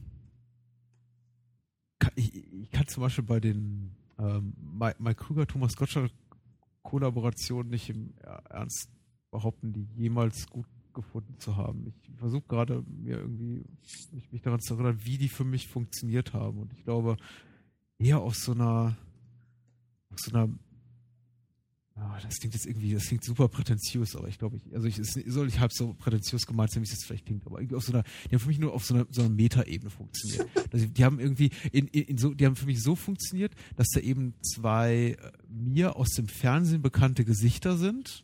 Mike Krüger und Thomas Gottschalk und Mike Krüger hat gerade irgendwie eine lustige Gagshow gehabt und äh, Thomas Gottschalk hat na sowas oder sowas moderiert.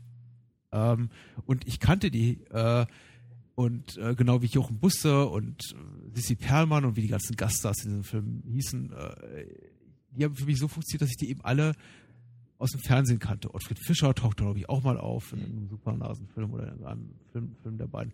Und für mich war das immer so, funktioniert das auf der Ebene, dass, wie, wie glaube ich, heute diese, diese, diese Spoof, diese, diese billig produzierten Spoof-Filme funktionieren. In dem Sinn, dass ich die angucke und sage, ach, den kenne ich doch daher und ach ja, den kenne ich doch daher. Und so. Mhm. Aber ich glaube, so richtig, so richtig lustig im Sinne von haha lustig, ich lach mich weg, Mhm. waren die für mich nie. Ganz im Gegenteil. Ich glaube, ähm, ich weiß nicht mehr, wie der Film hieß, äh, in dem Mike Krüger schwanger wird. Ah ja. Äh, Ähm, äh, Seitenstechen. Seitenstechen, den fand ich richtig gehend deprimierend. Hm, Den habe ich überhaupt nicht verstanden. nee. Der, der war, den, den fand ich unglaublich bedrückend. Ja, also, wenn man sich dann auch noch äh, äh, vorstellt, dass äh, Schwarzenegger ein paar Jahre später ein quasi Remake gemacht. Das. Hat Mike Krüger eigentlich mal geklagt? Ich glaube nicht. Also ich, ich hatte auch, also ich, ich, äh, ich weiß, als, als Junior damals in die Kinos äh, kam, habe ich äh, verzweifelt darauf gewartet, dass irgendeiner endlich mal erwähnt, dass es was ähnliches schon mal mit Mike, Mike Krüger gab. Aber offenkundig war das den Leuten so peinlich, dass sie se selbst das nicht mehr erwähnt haben. Und äh, selbst und Junior selbst war ja auch so ein quasi Remake von Twins, in dem Sinne, dass es halt die komplett dieselbe Besetzung war, Ja. einfach nur in einem ähnlichen Szenario. Na, Emma Thompson war dabei. Äh, ja. Ja. Aber es war quasi, ich, ich glaube, eher so mit der Denke produziert, hey, da wir haben mal diesen, diesen mega erfolgreichen Ja. Film mit, mit Danny DeVito und Arnie gemacht. Ja. Lass uns doch sowas nochmal machen. Ja, ja. Jetzt waren, waren sie im letzten Film Zwillinge, was könnten wir noch bekloppteres machen? Ja. Ja, ja, das. Komm, lass Arnie schwanger sein, das ist doch ein Kracher. So. Knaller. Ja, natürlich. Ja, ja. also vielleicht mal vage bei dem Thema zu bleiben, so Thema High-Concept-Filme, also Filme, die irgendwie dein ganzes Konzept du quasi so in einem Satz äh, formulieren kannst und die sich gut verkaufen. Das ist irgendwie sowas, was dem was dem 80er-Kino oder zumindest dem Hollywood-80er-Kino anhängt, wie, wie, wie, wie scheiße eben an der, an der Schuhsohle. Das ist so richtig äh, äh, Filme in den 80ern, vor allem die eben aus Hollywood, die waren inhaltlich eher schlicht, wird, wird glaube ich, heute auch gesagt. Die waren irgendwie laut, bunt, äh, haben, haben gekracht. Aber ich, ich glaube, ist zumindest meine persönliche Wahrnehmung, die genießen nicht mehr so einen guten Ruf. Ja. Also, ich meine, es gibt, es wird, werden immer diverse Jahrzehnte aus der Hol- Hollywood-Kinogeschichte herbeizitiert, also als die goldene Ära, die 70er Jahre, das ist nur Hollywood und irgendwie die 90er Jahre des US-Independent-Films und die 40er Jahre des Film Noir und der großen, was weiß ich, Billy Wilder, Ernst Lubitsch Produktion und so fort. Mhm. Aber die 80er, ich glaube, die sind ziemlich hinten an, wenn es darum geht, um, um, um das Thema Qualitätskino. Ja. Ich sehe das nicht ganz so streng mehr heute. Ich glaube, so als, als, als schnöseliger Filmstudent im ersten Semester hätte ich gesagt, ja, ja, klar, hier, äh, weiß ich nicht, äh, äh, Predator, so, ist doch, ist doch alles Käse. Aber mittlerweile, ich weiß nicht, mir macht Spaß. Ja, auf jeden Fall. Großartig. Ich meine, wenn, wenn, wenn, wenn, wir, wenn wir die 80er nicht hätten, das haben wir ja festgestellt, äh, könnten wir die Hälfte unseres Podcasts ein, eintüten. Aber ähm, genau, äh, ich, ich meine, wir haben auch jetzt gerade genug Filme erwähnt, die, ähm, die, die toll genug sind, als dass sie eben ähm, auch als, als, als, äh, als, als große ähm, Beispiele für, für gelungene Filme halt für, für ein gelungenes Jahrzehnt halt herhalten können. Ich muss aber auch ganz ehrlich sagen, ich habe natürlich auch einfach einen, einen, weichen Fleck quasi im Herzen für, äh, für eben die, die Stangenware. Ja, das ist, ich meine, ganz ehrlich, das, das ist, das ist einfach, mit, mit, mit, mit, solchen, mit solchen Filmen habe ich eben dann eben vielleicht nicht mehr in den 80ern, aber eben in der Tat in den frühen 90ern meine, meine, meine Samstagabende verbracht ohne, ohne, ohne das Zeug, was eben dann äh, äh, den Weg in die, in die Videotheken gefunden hätte, hätte sich eben vielleicht niemals irgendwie mein Interesse an Filmen überhaupt so ausprägen können. Mhm. Ich meine, wenn, wenn, wenn du den ganzen Tag immer nur, immer nur Citizen Kane guckst und, und Ing, Ingmar Bergmann, dann weiß ich nicht. Das ist Höhle, würde ich glauben. Ja. Ich meine, ich, ich habe ja bereits so, so, so zwei, drei Sachen erwähnt, die ich auch wirklich störend finde am, am, am 80er Mainstream-Kino, aber ich finde auch irgendwie, dass, dass, dass eben wirklich wahnsinnig viel Gutes darunter. Und ich meine, nicht zu vergessen, ich meine, du hast Ingmar Bergmann erwähnt, ich möchte irgendwie auch noch äh, Woody Allen, äh, Coppola und, und, und Co. erwähnen. Ich sind ja alles Filmemacher, die in den 80er nicht aufgehört haben, weiterhin gute Filme zu produzieren, beziehungsweise bei ihnen Regie zu führen. Äh, ich meine, Stanley Kubrick hat auch in den 80er Jahren Filme gemacht, hat eben auch nicht aufgehört und gesagt, mein Gott, jetzt gibt's sowas wie Plattfuß am Nil und Police Academy 4, ich geb's auf. Also äh, die Filme gab's ja weiterhin. Also äh, Sergio Leone hat doch irgendwie ein großes Meisterwerk nachgeschoben ja. mit, Das war einmal in Amerika. Also es gibt wirklich auch so, so All-Time Classics, die in den ja. 80ern entstanden sind. Dazu würde ich eben auch zurück in die Zukunft sehen und einige andere Filme, die wir erwähnt haben. Ja. Eine Sache, die ich durchaus als Kritikpunkt gültig, also gültig finde, also eigentlich zwei sind äh, durchaus der, der Hang dazu zu, zu schnell produzierten Sequels. Das ist tatsächlich sowas, was jetzt nicht exklusiv ist in den 80ern zu finden. Das findet man heute genauso.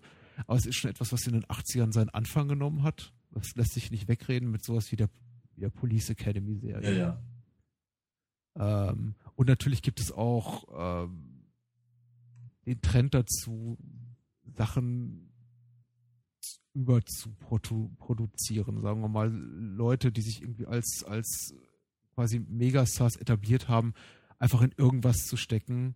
Hauptsache, äh, wir schaffen es irgendwie zwei oder drei Filme denen pro Jahr auf die Leinwand zu bringen. Mhm. Ich denke da an, an einige Schwarzenegger-Filme, aber auch Stallone. Du hast ja over the top erwähnt. Also es gibt einfach eine Phase seines Schaffens, so seine Rollenauswahl ja, nicht, nicht allzu akribisch ja. differenziert ja. irgendwie war. Aber man hat auch Eddie Murphy in sowas gesteckt wie auf der Suche nach dem goldenen Film.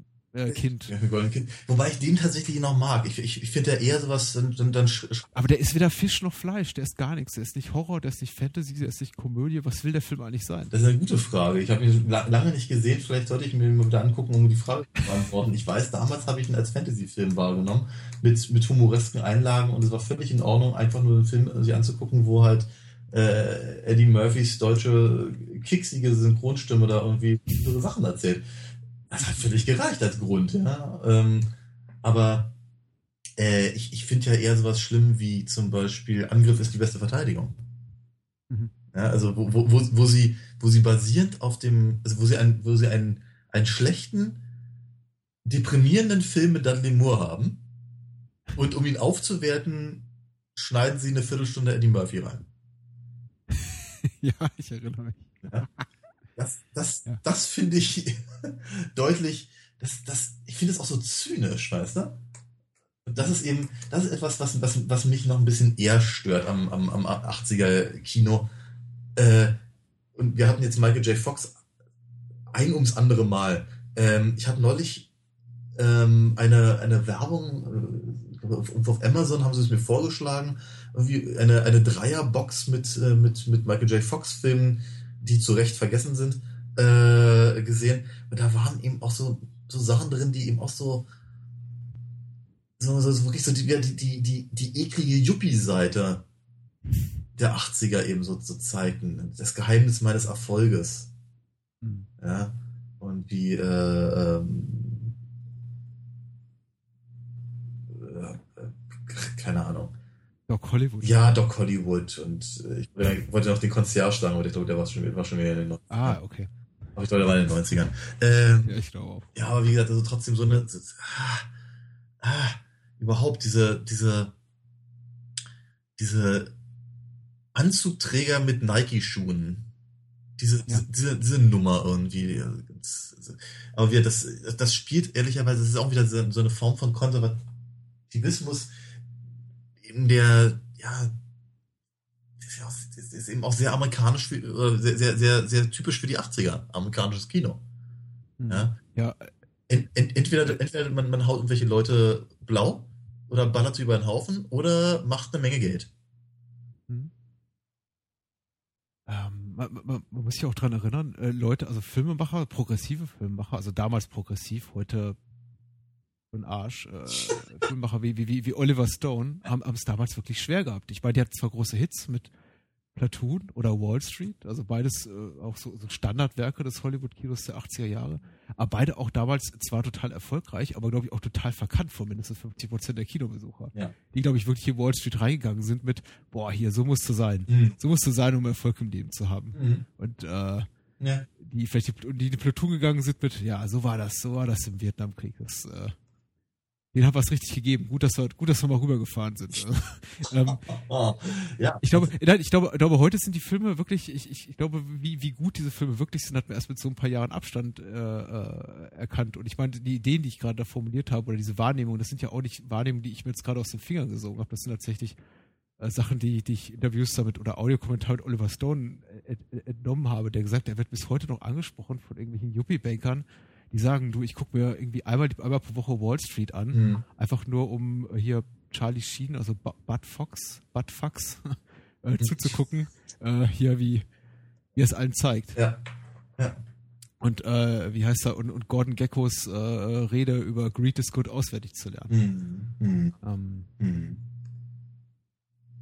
Ja. äh, nochmal noch mal zurück zum, also eben nochmal mit, auch mit Bezugnahme auf das, auf das, äh, auf meine Behauptung, in den 80er Jahren gab es wirklich, wurden auch wirklich große, große, großartige Filme gemacht. Ja. Und eben nicht nur Police Academy 4 oder ja, Supernasen Ja, ist richtig. 1, 2, 3. Absolut, absolut richtig, ja. Äh, Was sagen denn unsere Hörer? Was sagen unsere Hörer? Ach, ich blätter gerade noch in der Cinema und Ach ich muss sagen, ihr wird, äh, ich habe, ich, ich komme, ich, ich komme jetzt zu den Hörern, aber was mir irgendwie beim Blätter durch die Cinema-Ausgaben, die hier vor mir ab noch auffiel, ist, es wird unheimlich viel über Geld gesprochen, unheimlich viel über Merchandise gesprochen. Es ist ein Riesenthema. Ja. Jeder, jedes, jedes Regisseur, je- jedes Filmemacher-Interview beginnt mit, ihr Film hat wahnsinnig viel Geld gekostet. Was sagen Sie dazu? Sieht man das auf der Leinwand? Ja. Wie holen sie ihr Geld wieder rein über Merchandise? Hier ist eine Berichterstattung über Gremlins. Und dann steht hier, ja, Plüschtiere, Gremlin Schokolade. Mhm. Ähm, Das war ein großes hier wird ein, ein, Natürlich, ja. Das, das, das, das, das, ist- das ist der Gegengecko, wenn man so möchte. Die, die, äh, Konsumkritik.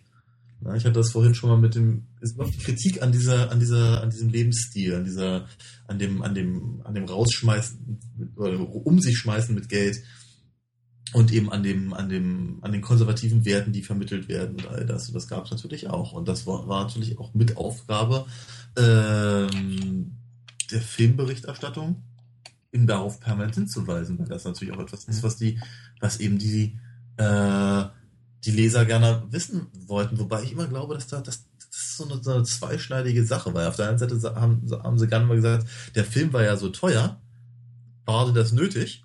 Ja, andererseits, äh, wenn es, ein Film aus Deutschland war, dann wurde natürlich gerne damit geprahlt, guck mal, wir können auch so viel Geld ausgeben. ich, äh, ich wüsste, ich würde den Zeitpunkt kennen, an dem es weitgehend irrelevant wurde für den gemeinen Kinogänger, wie teuer ein Film ist. Ich weiß, dass das Thema noch aktiv diskutiert wurde, so zur Blütezeit von Ani, als er irgendwie 20 oder 25 Millionen Dollar pro Film verdient hat und plötzlich James Cameron um die Ecke kam mit T2 und äh, der kostet plötzlich 100 Millionen Dollar. Der erste Film, der über 100 Millionen Dollar kostet. Ja. Und irgendwie seitdem ist das in meiner persönlichen Wahrnehmung, also zumindest jetzt in den letzten 15, 10, 15 Jahren, nicht mehr so ein Riesenthema, weil einfach mittlerweile alles wahnsinnig viel kostet. Ja. Sowas wie Avengers inklusive ähm, Marketingkosten kostet äh, ungefähr 300 bis 400 Millionen Dollar. Also es sind Irrsinnsbeträge mittlerweile, die ausgegeben werden für solche Filme. Auch weil mittlerweile alles gewerkschaftlich organisiert ist, aber keiner redet mehr drüber. Ja. Aber ähm, also ich, ich glaube, ich habe das letzte Mal das noch, noch äh, mitbekommen im Zuge, logischerweise von Titanic. Mhm. Da wurde nochmal sehr, sehr ausführlich äh, über sowas gesprochen. Und auch durchaus noch bei den ersten Comic-Verfilmungen. Sowas wie äh, noch X-Men und sowas. Ja. Dass, äh, dass, dass, dass eben so viel Geld ausgegeben wurde für eine so eine schnöde Schundverfilmung quasi. Mhm. Im Extrakästchen zum Thema Gremlins Merchandise steht hier, äh, seit 1950 wird ein Schokoladenhändler äh, zitiert, haben wir eine Schokoladensorte mit mäßigem Erfolg im Handel. Freut sich Scott Knockleby von der Schokoladenfabrik Brown and Haley. Jetzt unter dem Namen Gremlin verkaufen wir in vier Monaten mehr als in den letzten 30 Jahren. Du Scheiße. Ich hätte gerne die Gremlin-Schokolade, ehrlich gesagt, probiert. Also nicht jetzt äh, noch. Ich möchte jetzt nicht 30 Jahre alte Schokolade essen. Ah. Aber, ähm, auch noch schön in dieser Cinema ist, äh, es- in der ARD gab es Eric Romer Retrospektive, Retrospektive zu Primetime. Unvorstellbar. Ja, ne? Unvorstellbar. Dass die, die ARD zeigt um 20.15 Uhr irgendwie äh, einmal pro Woche einen Eric Romer-Film. Unglaublich. Ähm, Thema Kohle, bevor wir zu den Hörerbriefen kommen. Hier wird äh, sogar sogar David Lynch, äh, wird sogar der der Cinema-Redakteur er blödet sich David Lynch nach dem Budget zu fragen und fragt hier, äh, was fühlt ein Regisseur wenige Wochen vor dem Start eines erst, seines ersten Multimillionenfilms? David Lynch antwortet Furcht, Angst, Entsetzen. Nein, im Ernst, zwar ist es fast unerträglich spannend, ob sich dreieinhalb Jahre Arbeit und 75 Millionen Dollar auszahlen werden, aber der Film sieht gut aus, damit Sie sehen, wie optimistisch ich bin. Doppelpunkt. Ich habe einen Vertrag mit Dino De Laurentiis für einen zweiten Dune-Film, Ach, falls der erste Erfolg hat. Und ich arbeite bereits jetzt am Drehbuch. ah ja. Ja. Äh, Das muss ich noch vorlesen, weil das ist wirklich schön. Cinema fragt, was ist ihr, also fragt David Lynch, was ist ihr Geschmack, was empfinden Sie als schön? David Lynch ist sich immer treu geblieben, denn er antwortet, ähm, ein verlassenes, von Moos und Unkraut überzogenes Industriegelände. Die sinnlos gewordene, skurrile Apparatur, wieder in Beschlag genommen von der Natur. Vor Jahren wohnte ich in einem verrotteten Zwölfzimmerhaus in einem Slumviertel von Philadelphia. Degeneration, die Straßen gefüllt mit Abfall und Angst. Weinende kleine Mädchen, die ihre besoffenen Väter nach Hause zerrten. Leute gekidnappt aus fahrenden Autos. Ratten, drei Einbrüche in meinem Haus, die ständige Furcht, niedergeschlagen zu werden. Aus dieser paran paranoischen Schönheit, wie das ein Filmkritiker nannte, entstand Eraserhead. Ah. Schön. Ja, ne, das ist. Ach ja, Ähm, da freue ich mich doch gleich auf nächstes Jahr. wir haben unsere Hörer aufgefordert, Ja. uns äh, zu schreiben zum Thema äh, 80er Jahre Kino. Und vielleicht habe ich die Frage einfach ungeschickt gestellt und nicht genau formuliert, was ich hören will. Aber ich wollte einfach irgendwie Impressionen hören über die 80er Jahre. Wir haben eine, eine ganze Reihe an Einsendungen bekommen, aber die waren irgendwie äh, inhaltlich kreuz und quer, deswegen eine kleine Auswahl. Drei möchte ich mal vorlesen. Ähm, und die zwei hinteren, also nicht die erste, sondern die zwei letzten Hörer, äh, Post, Briefe, E-Mails sind dann auch mit Fragen an uns gefüllt. Ja, okay.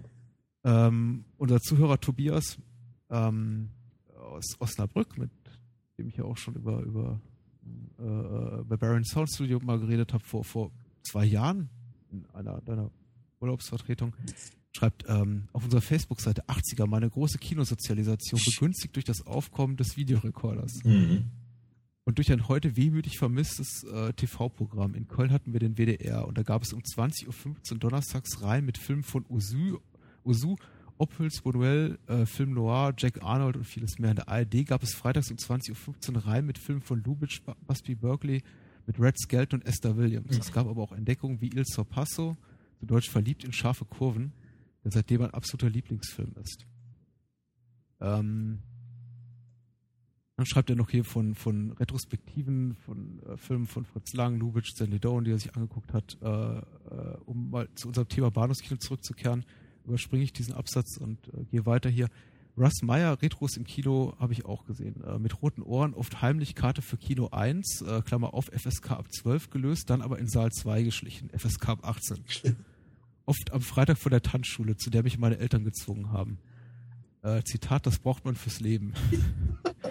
Hatte dann eine hochgewachsene Tanzpartnerin, deren Brüste ungefähr auf meiner Augenhöhe waren. Ja. Was nach einem Russ Meyer-Film einen seltsamen Effekt hatte, besonders für einen 16-Jährigen. Bei aller Nostalgie, es gab auch negative Seiten. Die 80er waren ja auch die Hochzeit des Schachtelkinos. In Osnabrück etwa wurden aus dem Traditionskino Rosenhof fünf Säle. Getrennt waren sie oft durch Sperrholzwände. Und je nachdem konnte man schon mal die Prügelorgien von Bud Spencer von nebenan während der ruhigeren Momente des Films, den man sah, mithören. Ja. Äh, ist das eine Erinnerung, die du teilst? Ich kann dazu nicht wahnsinnig viel sagen, weil wie gesagt, in den 80ern war ich relativ wenig im Kino, aber irgendwie Mhm. für dich auch die Zeit, als so quasi Einraumkinos zu Mehrraumkinos wurden? Das nein, ganz- oder ver ganz- verleugnen? Ganz so, ganz so kann ich das nicht äh, nachvollziehen, also zumindest nicht für die 80er nachvollziehen, weil Mhm. ähm, in den 80ern entweder waren wir halt in, in, ähm, in so, so Bezirkskinos, die von vornherein eigentlich nur eine Leinwand hatten. Ja. Groß oder klein, ist wurscht, aber auf jeden Fall hatten sie nur eine. Ähm, und äh, oder aber eben halt natürlich die, die, die, die großen Kinos am Kudamm. Mhm. Ja, da, da, da war ja eins neben dem nächsten, das Marmorhaus, der Royalpalast, Filmbühne Wien, oh Gott, wie sie alle hießen. Ähm, und da hatte man, hatte man einfach mehrere Säle und die waren alle verhältnismäßig groß. Ähm, Zoopalast natürlich auch. Ähm, ich weiß aber zum Beispiel eins, ein Kino bei mir jetzt in der, in der Nähe, äh, was auch schon relativ lange besteht, die haben halt im Prinzip genau das gemacht. Da habe ich nämlich in, die haben halt einen, einen Riesensaal für, für den aktuellen Blockbuster. Und äh, ansonsten haben sie halt noch fünf Säle, die etwa so groß sind wie mein Arbeitszimmer.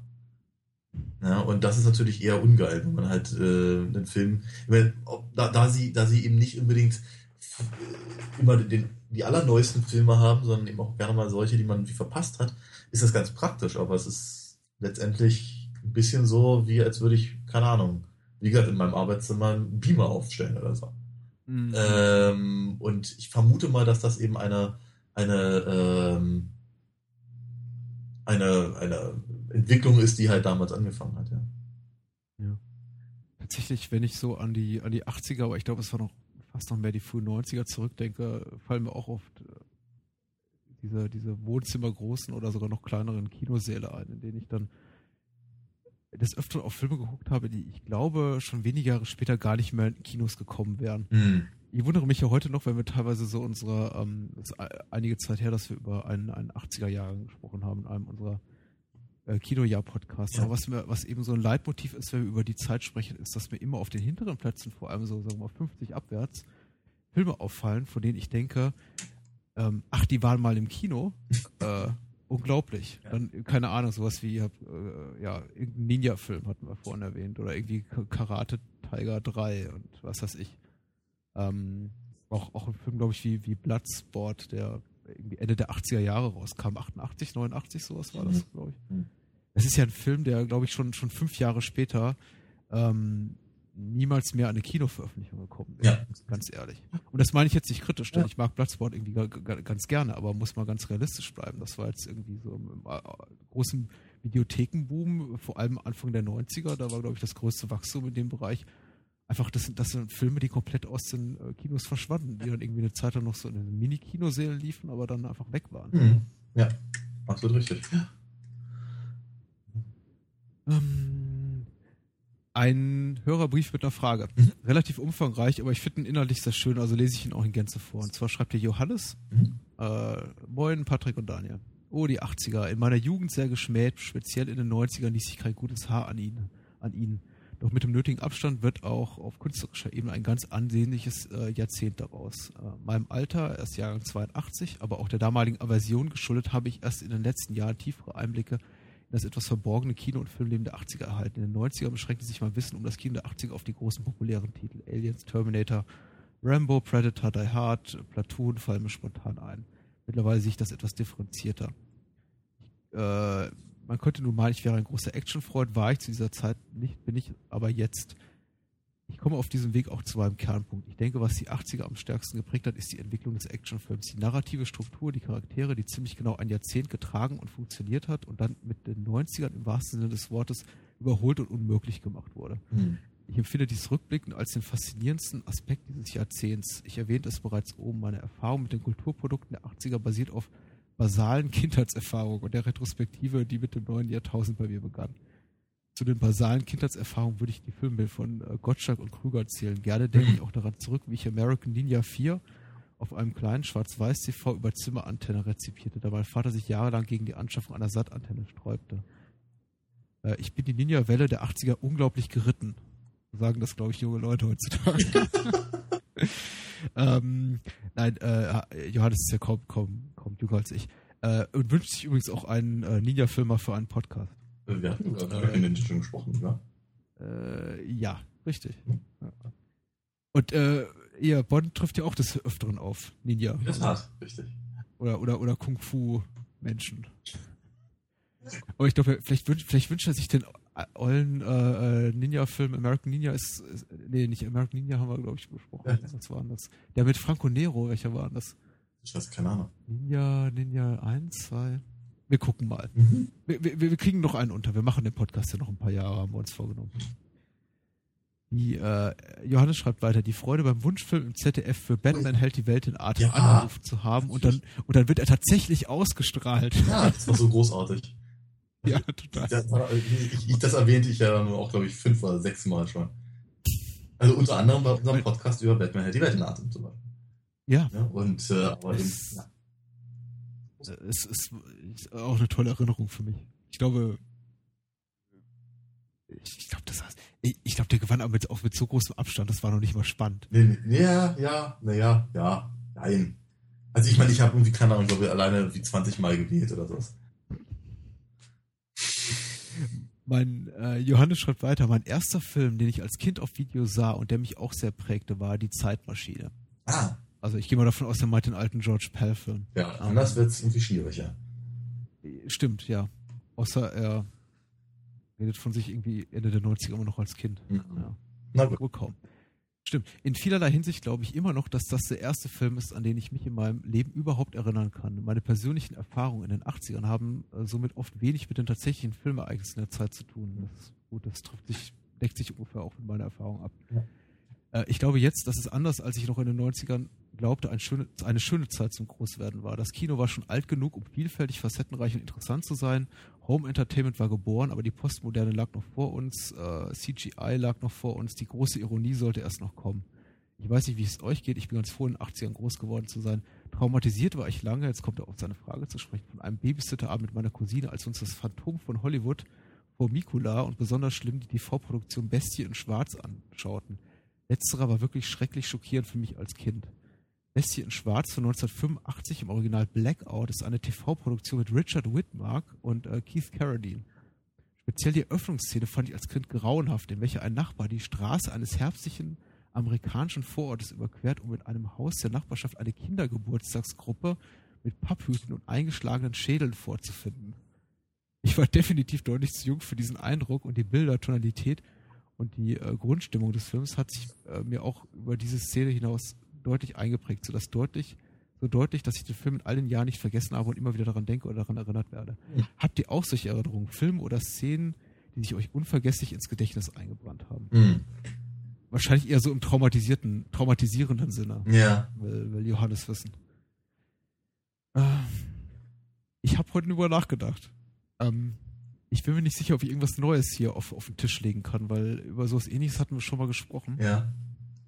Äh, in der Erinnerung, glaube ich, von der ich bereits berichtet habe, war dieser relativ frühe Roland Emmerich-Film, den er nach Moon 44 gemacht hat, Joey. Ja. Unheimlich gruselig. Mhm. Aber ähm, Nightmare on Elm Street, sehr harte Kost, vor allem Oh ja. die äh, Figur am Ende des Flurs im dem transparenten Leichensack. Ja. Ja. das war so wirklich ein Bild, was sich in mein Gedächtnis eingebrannt hat, so Mitte, Ende der 80er, als ich das erstmals sah und ich habe wirklich deswegen nächtelang unruhig geschlafen. Mhm. Und Johannes erwähnt selber schon, also die Zeitmaschine Mhm. fand ich als Kind unglaublich gruselig. das waren schon echt äh, hab ich damals, ja. Ja, und auch diese Sirenen. Also, ja, ja, ja. also Das, das muss man natürlich auch ganz ehrlich sagen, das ist natürlich auch so, so ein Ding, was eben auch sehr, sehr, ich meine, sowieso sehr 80er ist, eben dieses, äh, dieser, dieser, dieser Schiss vorm At- Atomkrieg. Ja. Ich meine, ja, und, und, und Tschernobyl hat es irgendwie nicht leichter gemacht. Ähm, das, das, war, das ist so eine, so, eine, so eine Grundstimmung gewesen. Sowas wie, keine Ahnung, The Day After oder sowas hat da eben auch äh, natürlich ganz viel mitgeholfen. Ähm, und ja, natürlich, klar, die, die, die diese, äh, diese, diese Sirenen, die eben die, äh, wie heißen sie, Eloys? Ja. Äh, äh, ruft und so. Ja, das, das war schon ziemlich, ziemlich fies und finster und gemein, ja. Hast du noch so einen äh, Kindheitstraumafilm, Ja, aber ich, erwähnt haben? ja, ich weiß bloß nicht, wie der heißt. Das ist ganz, ganz wirklich. Ähm, ich, ich erinnere mich noch, das war, das hatte ich aber auch, glaube ich, schon mal erwähnt. Äh, lang, lang ist es her, ich erzähle es trotzdem nochmal. Ähm, es war und ein, und ein russischer Science-Fiction-Film oder, oder, oder tschechisch oder sonst irgendwas. Lief jedenfalls im Kinderprogramm Sonntagnachmittags äh, über ein, ein abgestürztes Raumschiff, wenn ich mich recht entsinne, und ein, ein wirklich hässliches Alien, das halt ehrlicherweise ein bisschen aussah wie, naja, das Alien oder wie ein, ein mutierter Elefant oder sonst irgendwas, äh, in, in, in Puppengröße.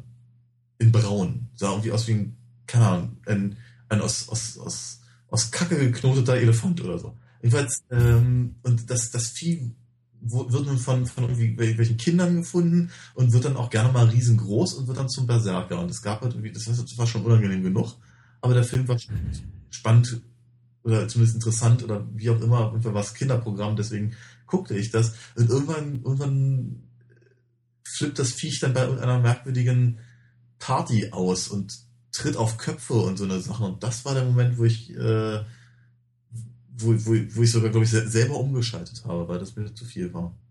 Ich habe keine Ahnung, wie dieser Film heißt. Aber der hat, der, der, der hat tatsächlich bei mir für schlaflose Nächte gesorgt, ja. Wenn irgendjemand gute Tipps hat, dann Ja, bitte gern. kann er uns gerne schreiben. Würde mich, würde mich brennend interessieren, wie das Ding hieß, ja. Also es gibt sicher eine ganze Menge, was mich traumatisiert hat. Vieles auch au- außerhalb des Kinos oder außerhalb, ja, des, des, des Themas Films, aber irgendwie mit dem Thema Film verwandt. Ich glaube, ich habe zum Beispiel auch in viel zu frühen, viel zu jungen Jahren eine Dokumentation über das Making-of von, von Alfred Hitchcocks Psycho gesehen, in dem sie eben unter anderem auch äh, darüber berichtet haben, wie sie die äh, mumifizierte Entschuldigung, Spoiler für Psycho, die mumifizierte Puppe von Norman Bates Mutter äh, hergestellt haben, also die, die, die, die Maskenbildner, die, die Tricktechniker an dem Film. Und da haben sie eben auch die Szene gezeigt, in der ähm, ist es, ist es, äh, ist es Janet Lee? Nee, es ist ähm, ach egal, die, die überlebende Frau. Ja. Am Ende äh, unten in den Keller stolpert Ja, ja. den, äh, den Stuhl rumtreten, Ja. da sitzt eben Norman Bates mumifizierte Mutter und die, dieser Ausschnitt wurde eben unter anderem dieser Clip gezeigt, in dieser Dokumentation. Und das habe ich irgendwie nachmittags in der ARD gesehen, zur besten Sendezeit, das will heißen, irgendwie sonntags um 12 Uhr mittags oder so, äh, als, als, als 5-, 6-Jähriger und dann war es natürlich vorbei mit dem Nachtschlaf für ein paar Tage. Mhm. Also äh, da, da fällt mir eine ganze Menge ein. Aber ich glaube, so wirklich Szenen, die mich unangenehm berühren, das hört, glaube ich, so Ende der 80er auf dann irgendwann. Das letzte, woran ich mich erinnern kann, was mich wirklich beunruhigt hat, nachhaltig, zumindest für ein, zwei Tage, war, glaube ich, in Ghostbusters 2, als die Blitze aus den Augen von Vigo schießen, da dem Kerl im Gemälde in Ghostbusters 2. Mhm. Das muss dann 89 gewesen sein. In dem Film war ich mit meinem Vater, weil ich da noch nicht ganz zwölf war. Okay. Und ähm, ich glaube, das ist die letzte Erinnerung in meinem Leben, also in dem Alter, 10, 11 Jahre, von der ich sagen kann, da hat mich wirklich etwas verstört. Okay. Es gibt immer noch Filme, die mich verstören, aber sagen wir mal, ich kann immer noch gut schlafen. Mhm. Selbst wenn ich was richtig Fieses sehe. Okay. Ich kann mir Funny Games von Haneke angucken und trotzdem schlafen. Okay. will ich damit sagen. Ähm, oh, wir haben noch einen Hörerbrief. Ähm, der ist relativ kurz und äh, enthält auch eine Frage. Mischa, Mischa schreibt Mischa mit SH. Also ich weiß nicht, ob es eine Dame ist oder ein Herr. da wir so wenig weibliche Zuhörer haben, behaupte ich jetzt einfach mal, es ist eine Frau. ähm, Okay. Weil ich es mir wünsche. Wenn ich an das Kino der 80er denke, fällt mir immer nur groß, groß, groß ein. Die Filme wurden größer, die Kinos wurden größer, die Stars waren überlebensgroß, exemplarisch im allerbesten Sinne ist hier für Ghostbusters eine quasi Best-of Saturday Night Live Second City Besetzung mit großen Gags, großer Action, großen Effekten. Ein Film, der so vollgestopft ist, dass er eigentlich nicht, funktionieren sollte. Aber dank des guten Drehbuchs und der Darsteller hat er sich toll gehalten. Genau dahin zielt auch meine Frage, wenn ihr euch exemplarisch einen Film aussuchen könntet, der für euch das Kino der 80er Jahre symbolisiert, welcher, welcher wäre es? Hm. Ja, das ist halt, wie gesagt, das ist etwas, was ich halt wirklich einfach für eine wahnsinnig schwierige Frage halt. Das ist im Prinzip, im Prinzip für mich so schwer wie die Frage nach, nach meinem Lieblingsfilm. Ja. Weil ich, ich, ich glaube, ich kann das gar nicht beantworten. Ähm, nicht zuletzt auch deswegen, ne, was ich halt vorhin sagte, weil ich nicht genau weiß, ist eben das, was, äh, was, was super erfolgreich ist, äh, ähm, stellvertretend äh, für, für, für das Jahrzehnt, oder ist etwas, was äh, so oft gemacht wurde, weil es offenkundig so gut ankam, aber eben halt häppchenweise oder auf 20, 30 Filme verteilt äh, so wichtig? Oder ist es eben, sagen wir mal, diese Phase von Filmen, die irgendwie alle aussahen wie von Spielberg? Ähm, oder ne, was, was, was, äh, wo, wo setzen wir da an? Sind es halt wirklich die richtig guten Sachen, wie eben Ghostbusters, Zurück in die Zukunft, Aliens, Blade Runner, was weiß ich? Also, ja, Ja, die Frage ist auch total schwierig, ne? weil ich meine, wir sind ja auch erstens nicht mehr nicht mehr unbefangen, Ja. äh, weil wir haben jetzt irgendwie einfach seit Ende der 80er Jahre fünf, ein ganzes Vierteljahrhundert an, an, weißt du nicht, Wissen, Erfahrung und Reife gesammelt und können das jetzt einfach nicht mehr neutral und neutral bewerten. Außerdem ist es ja jetzt, ich glaube, allein irgendwie von, von der Machart der Filme oder irgendwie Kino, also Stil im Kino im, im Allgemeinen ja nicht, das sind ja alles ke- keine Trends, die sich jetzt irgendwie exakt auf eine Dekade beschränken lassen. Man kann ja nicht sagen, das Kino von 80 bis 89 war so ja, und das Kino von 90 bis 99 war so. ja. Wir haben es ja jetzt irgendwie vorhin auch schon anklingen lassen. Ich meine, Ende Ende der 80er sahen Actionfilme anders aus als Anfang der 80er Jahre. Ja. Und ähm, also ich möchte, um es kurz zu machen, ich will mich eigentlich auch vor der Beantwortung der Frage drücken. Ich kann ein paar Alternativen geben. Ich könnte sagen, also wenn ich auf meine Lieblingsfilmliste gucke, aller Zeiten, so meine persönliche Top 100, die habe ich irgendwann mal angefangen und habe sie irgendwie nie zu Ende gebracht, aber in den Top 10 findet sich ein 80er-Jahre-Film. Und das ist Barton Fink. Von, ach nee, das ist von 1990, Entschuldigung. Also ich habe schon verkackt, aber äh, na gut, dann sage ich mal, sage ich mal einen anderen Cohen-Film, den ich auch sehr gerne mag. Ähm, äh, na, Blood Simple, über den wir auch schon im Podcast Ja. gesprochen haben. Einer meiner absoluten Lieblingsfilme, genauso wie Blue Velvet Mhm. und irgendwie tausend andere. Viele, viele meiner Lieblingsfilme sind 80er-Filme. Ja. Aber keine von denen ist exemplarisch so, da ist ein Problem. Äh, dann gibt es natürlich die ganzen großen Filme, die, weiß ich nicht, die, die man heranziehen könnte. Sowas wie, also Megafilme wie, ja, Star Wars, Indie, Mhm. Back to the Future, äh, Ghostbusters. Ja. Alles Filme, die ich sehr, sehr mag. Ich möchte ja gar nicht schlecht reden. Mhm. Aber weiß ich nicht, keiner von denen ist für mich irgendwie erfasst so das 80er Jahre Kino irgendwie in seiner Gänze. Mhm. Ähm, wenn man mir eine Pistole an den Kopf setzen würde und würde sagen, gib mir einen Film, der irgendwie das 80er Lebensgefühl erfasst, dann würde ich ironischerweise, glaube ich, einen Film nehmen. Das ist irgendwie der Schluss, zu dem ich heute Nachmittag, als ich über die Frage Gedanken gemacht habe, gekommen bin, und wahrscheinlich einen Film nehmen, der gar nicht in den 80ern spielt, Ja, sondern wesentlich früher und Stand By Me nennen. okay. Und äh, ich glaube, es liegt am, am, am Regisseur, Ja. es liegt an den Darstellern, das ist irgendwie quasi auch so ein Best of 80s, da ist River Phoenix, Richard Dreyfuss, Kiefer Sutherland, Jerry O'Connell, einer von den Corys, ähm, da sind sie alle drin. Ja. Das ist äh, äh, dazu ein Rob Reiner-Film, der in den 80ern fast nur großartige Filme gemacht hat. Das ist eine Stephen King-Verfilmung. Mhm. Auch etwas, was, womit die 80er zum Bersten gefüllt waren, die frühen 90er übrigens auch. Und da ist einfach so vieles drin, was für mich 80er Jahre Kino ausmacht. Da sind, gut, da sind keine Effekte drin, da sind keine großen Stars drin. Da fehlt einiges, deswegen nicht Mhm. exemplarisch, aber er für mich so ein, er drückt für mich irgendwie so ein ganz gut, glaube ich, mein Lebensgefühl zu der damaligen Zeit aus. Oder eine Art von Film, die mir einfach damals, als ich in einem Alter war, so von 8, 9, 10, als ich dann irgendwie anfing, auch wirklich ernsthaft Filme zu gucken, ein Film, den ich einfach gerne gesehen habe Ja. und der den ich einfach sehr, sehr geliebt habe. Mhm. Finde ich, ist eine, ist eine, ist eine super Wahl. Ist eine, äh, ich, ich würde, ich würde aus, aus ähnlichen Überlegungen, minus Stephen King, ähm, würde ich einen, einen Film äh, erwähnen wollen, den ich vorhin schon erwähnte, nämlich ähm, Ferris macht blau. Ja. Das ist eben auch so ein, ein Film, der für mich ein, ein, ein das, das, das, das, das Lebensgefühl relativ, relativ gut äh, beschreibt. Ähm, nicht zuletzt auch dem, wegen dem, was du vorhin gesagt hast, nämlich dieses, dieses äh, anti-autoritäre, rebellische Ding halt, ne? Das eben, dass das äh, sehr die, die Teenager-Darstellung halt damals ähm, ähm, beeinflusst hat. So. Mhm.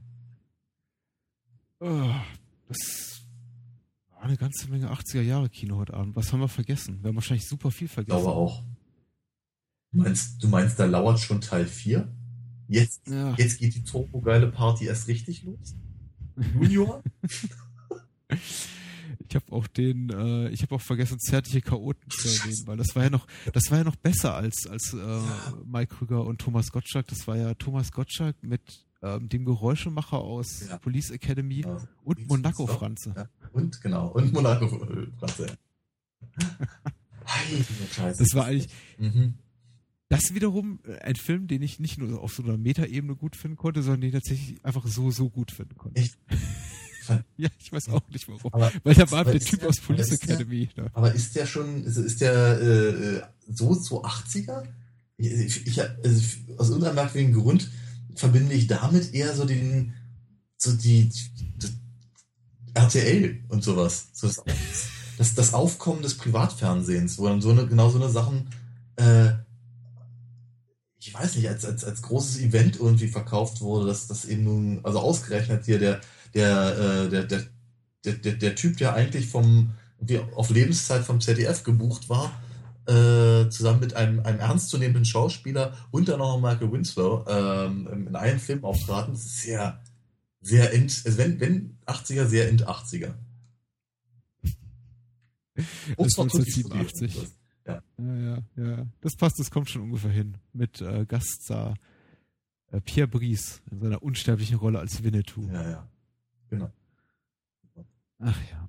Das ist übrigens so eine Art von ähm, äh, Credit, also äh, Vorspann-Credit, äh, der, glaube ich, heute gar nicht mehr so in Verwendung, Ver Ver Verwendung ist. Also ich habe ihn letztens komischerweise noch mal in einem Tatort oder in einem Polizeiruf gesehen, aber das irgendwie steht am, am Ende einer, am Ende der, der, der ähm, der Darstellerliste und als Gast Ja. so und so, Ja. ist irgendwie so eine Art von, von namentlicher Nennung im Vorspann, die, glaube ich, heute kaum noch im Gebrauch ist. Richtig, ja. Aber in den 80ern war das häufig. Da stand er da und als Gast Jochen Busse und als Gast Pia Bries und als Gast äh, Ottfried Fischer oder so. Mhm, mhm. Ähm, na gut. Sehr schön. Wenn euch irgendwas fehlt, liebe Hörer, ich rede jetzt zu euch aus dem, aus dem Grab und über den Äther. Äh, in diesem 80er Jahre Podcast, wie gesagt, wir haben schon zwei Nostalgie-Podcasts gemacht, wir haben über Zensur gesprochen, wir haben über Kinojahre in den 80ern gesprochen, wir haben ungefähr n- nur 95 Filme aus den 1980er Jahren im Podcast in den letzten drei plus Jahren rezensiert. Unser Archiv ist riesengroß. Klickt euch da durch und schimpft nicht, dass wir was vergessen haben. Sollten wir trotzdem immer noch was vergessen haben, wo ihr sagt, das brennt mir auf der Seele.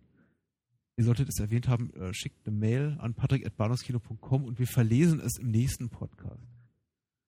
So. Aber zuallererst, Daniel, wo, wo findet man dich denn online? Man findet mich nicht in den 80ern, äh, sondern auf www.alinafox.de, wo man dann äh, Comics lesen kann, die ich gemacht habe. Ebenfalls nicht in den 80ern. Wobei ich in den 80ern Comics gemacht habe. Sind die auch noch der Öffentlichkeit zugänglich oder hast du die Kabinett verschlossen? Also Im Vorfeld unseres Podcasts habe ich darüber nachgedacht, ob ich nicht vielleicht irgendwie mal wieder eine meiner alten Figuren irgendwie aufleben lassen sollte in einer, in einer geupdateten äh, Fassung oder so.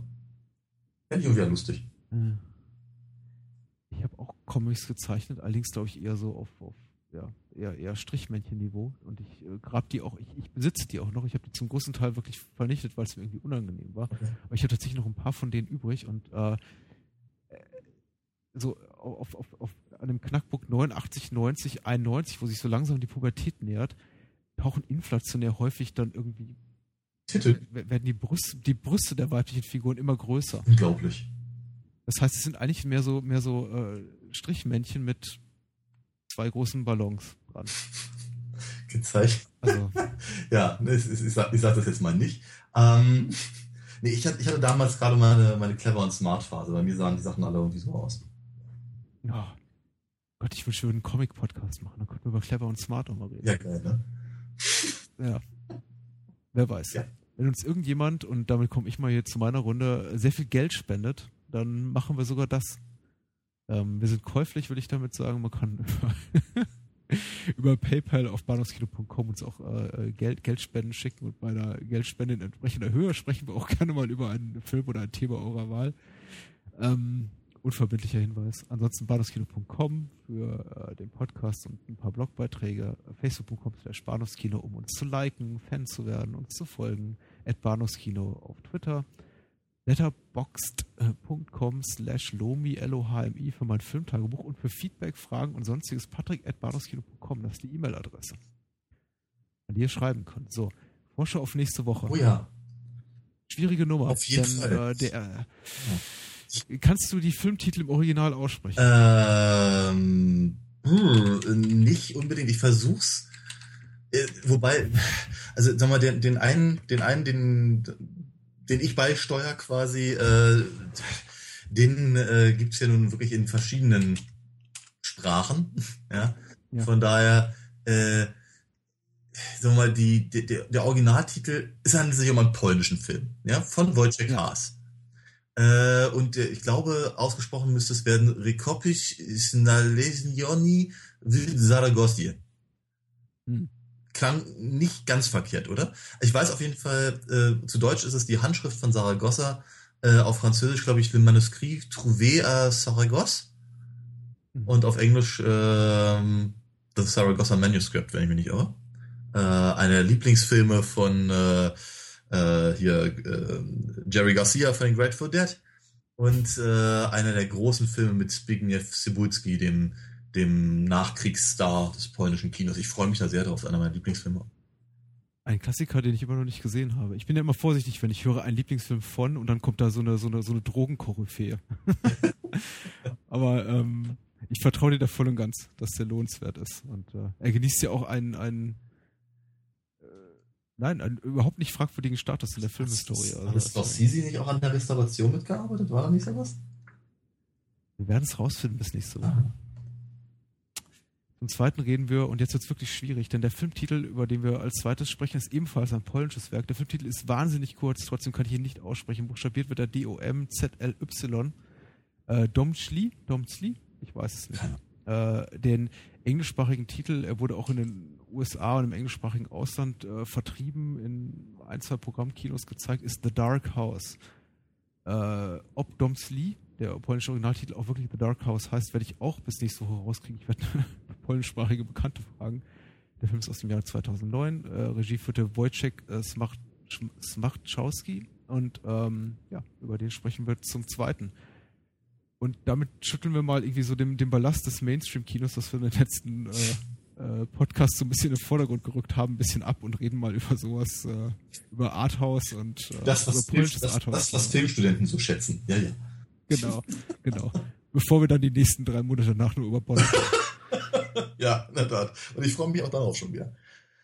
Ja, ja. Ich, ich, ich habe jetzt auch wieder Entzugserscheinung. Ich war irgendwie vor zwei, vor zwei Wochen noch so dankbar. Ja, aber ne, äh, bei, bei mir, ähm, die Hand zittert auch schon ganz schön. So, Ja. dann wünsche ich dir noch einen schönen Abend. Ja, das Nacht. war ja, sehr schön. In, in, in Erinnerung zu schwelgen. Jawohl. Adios, gute Nacht.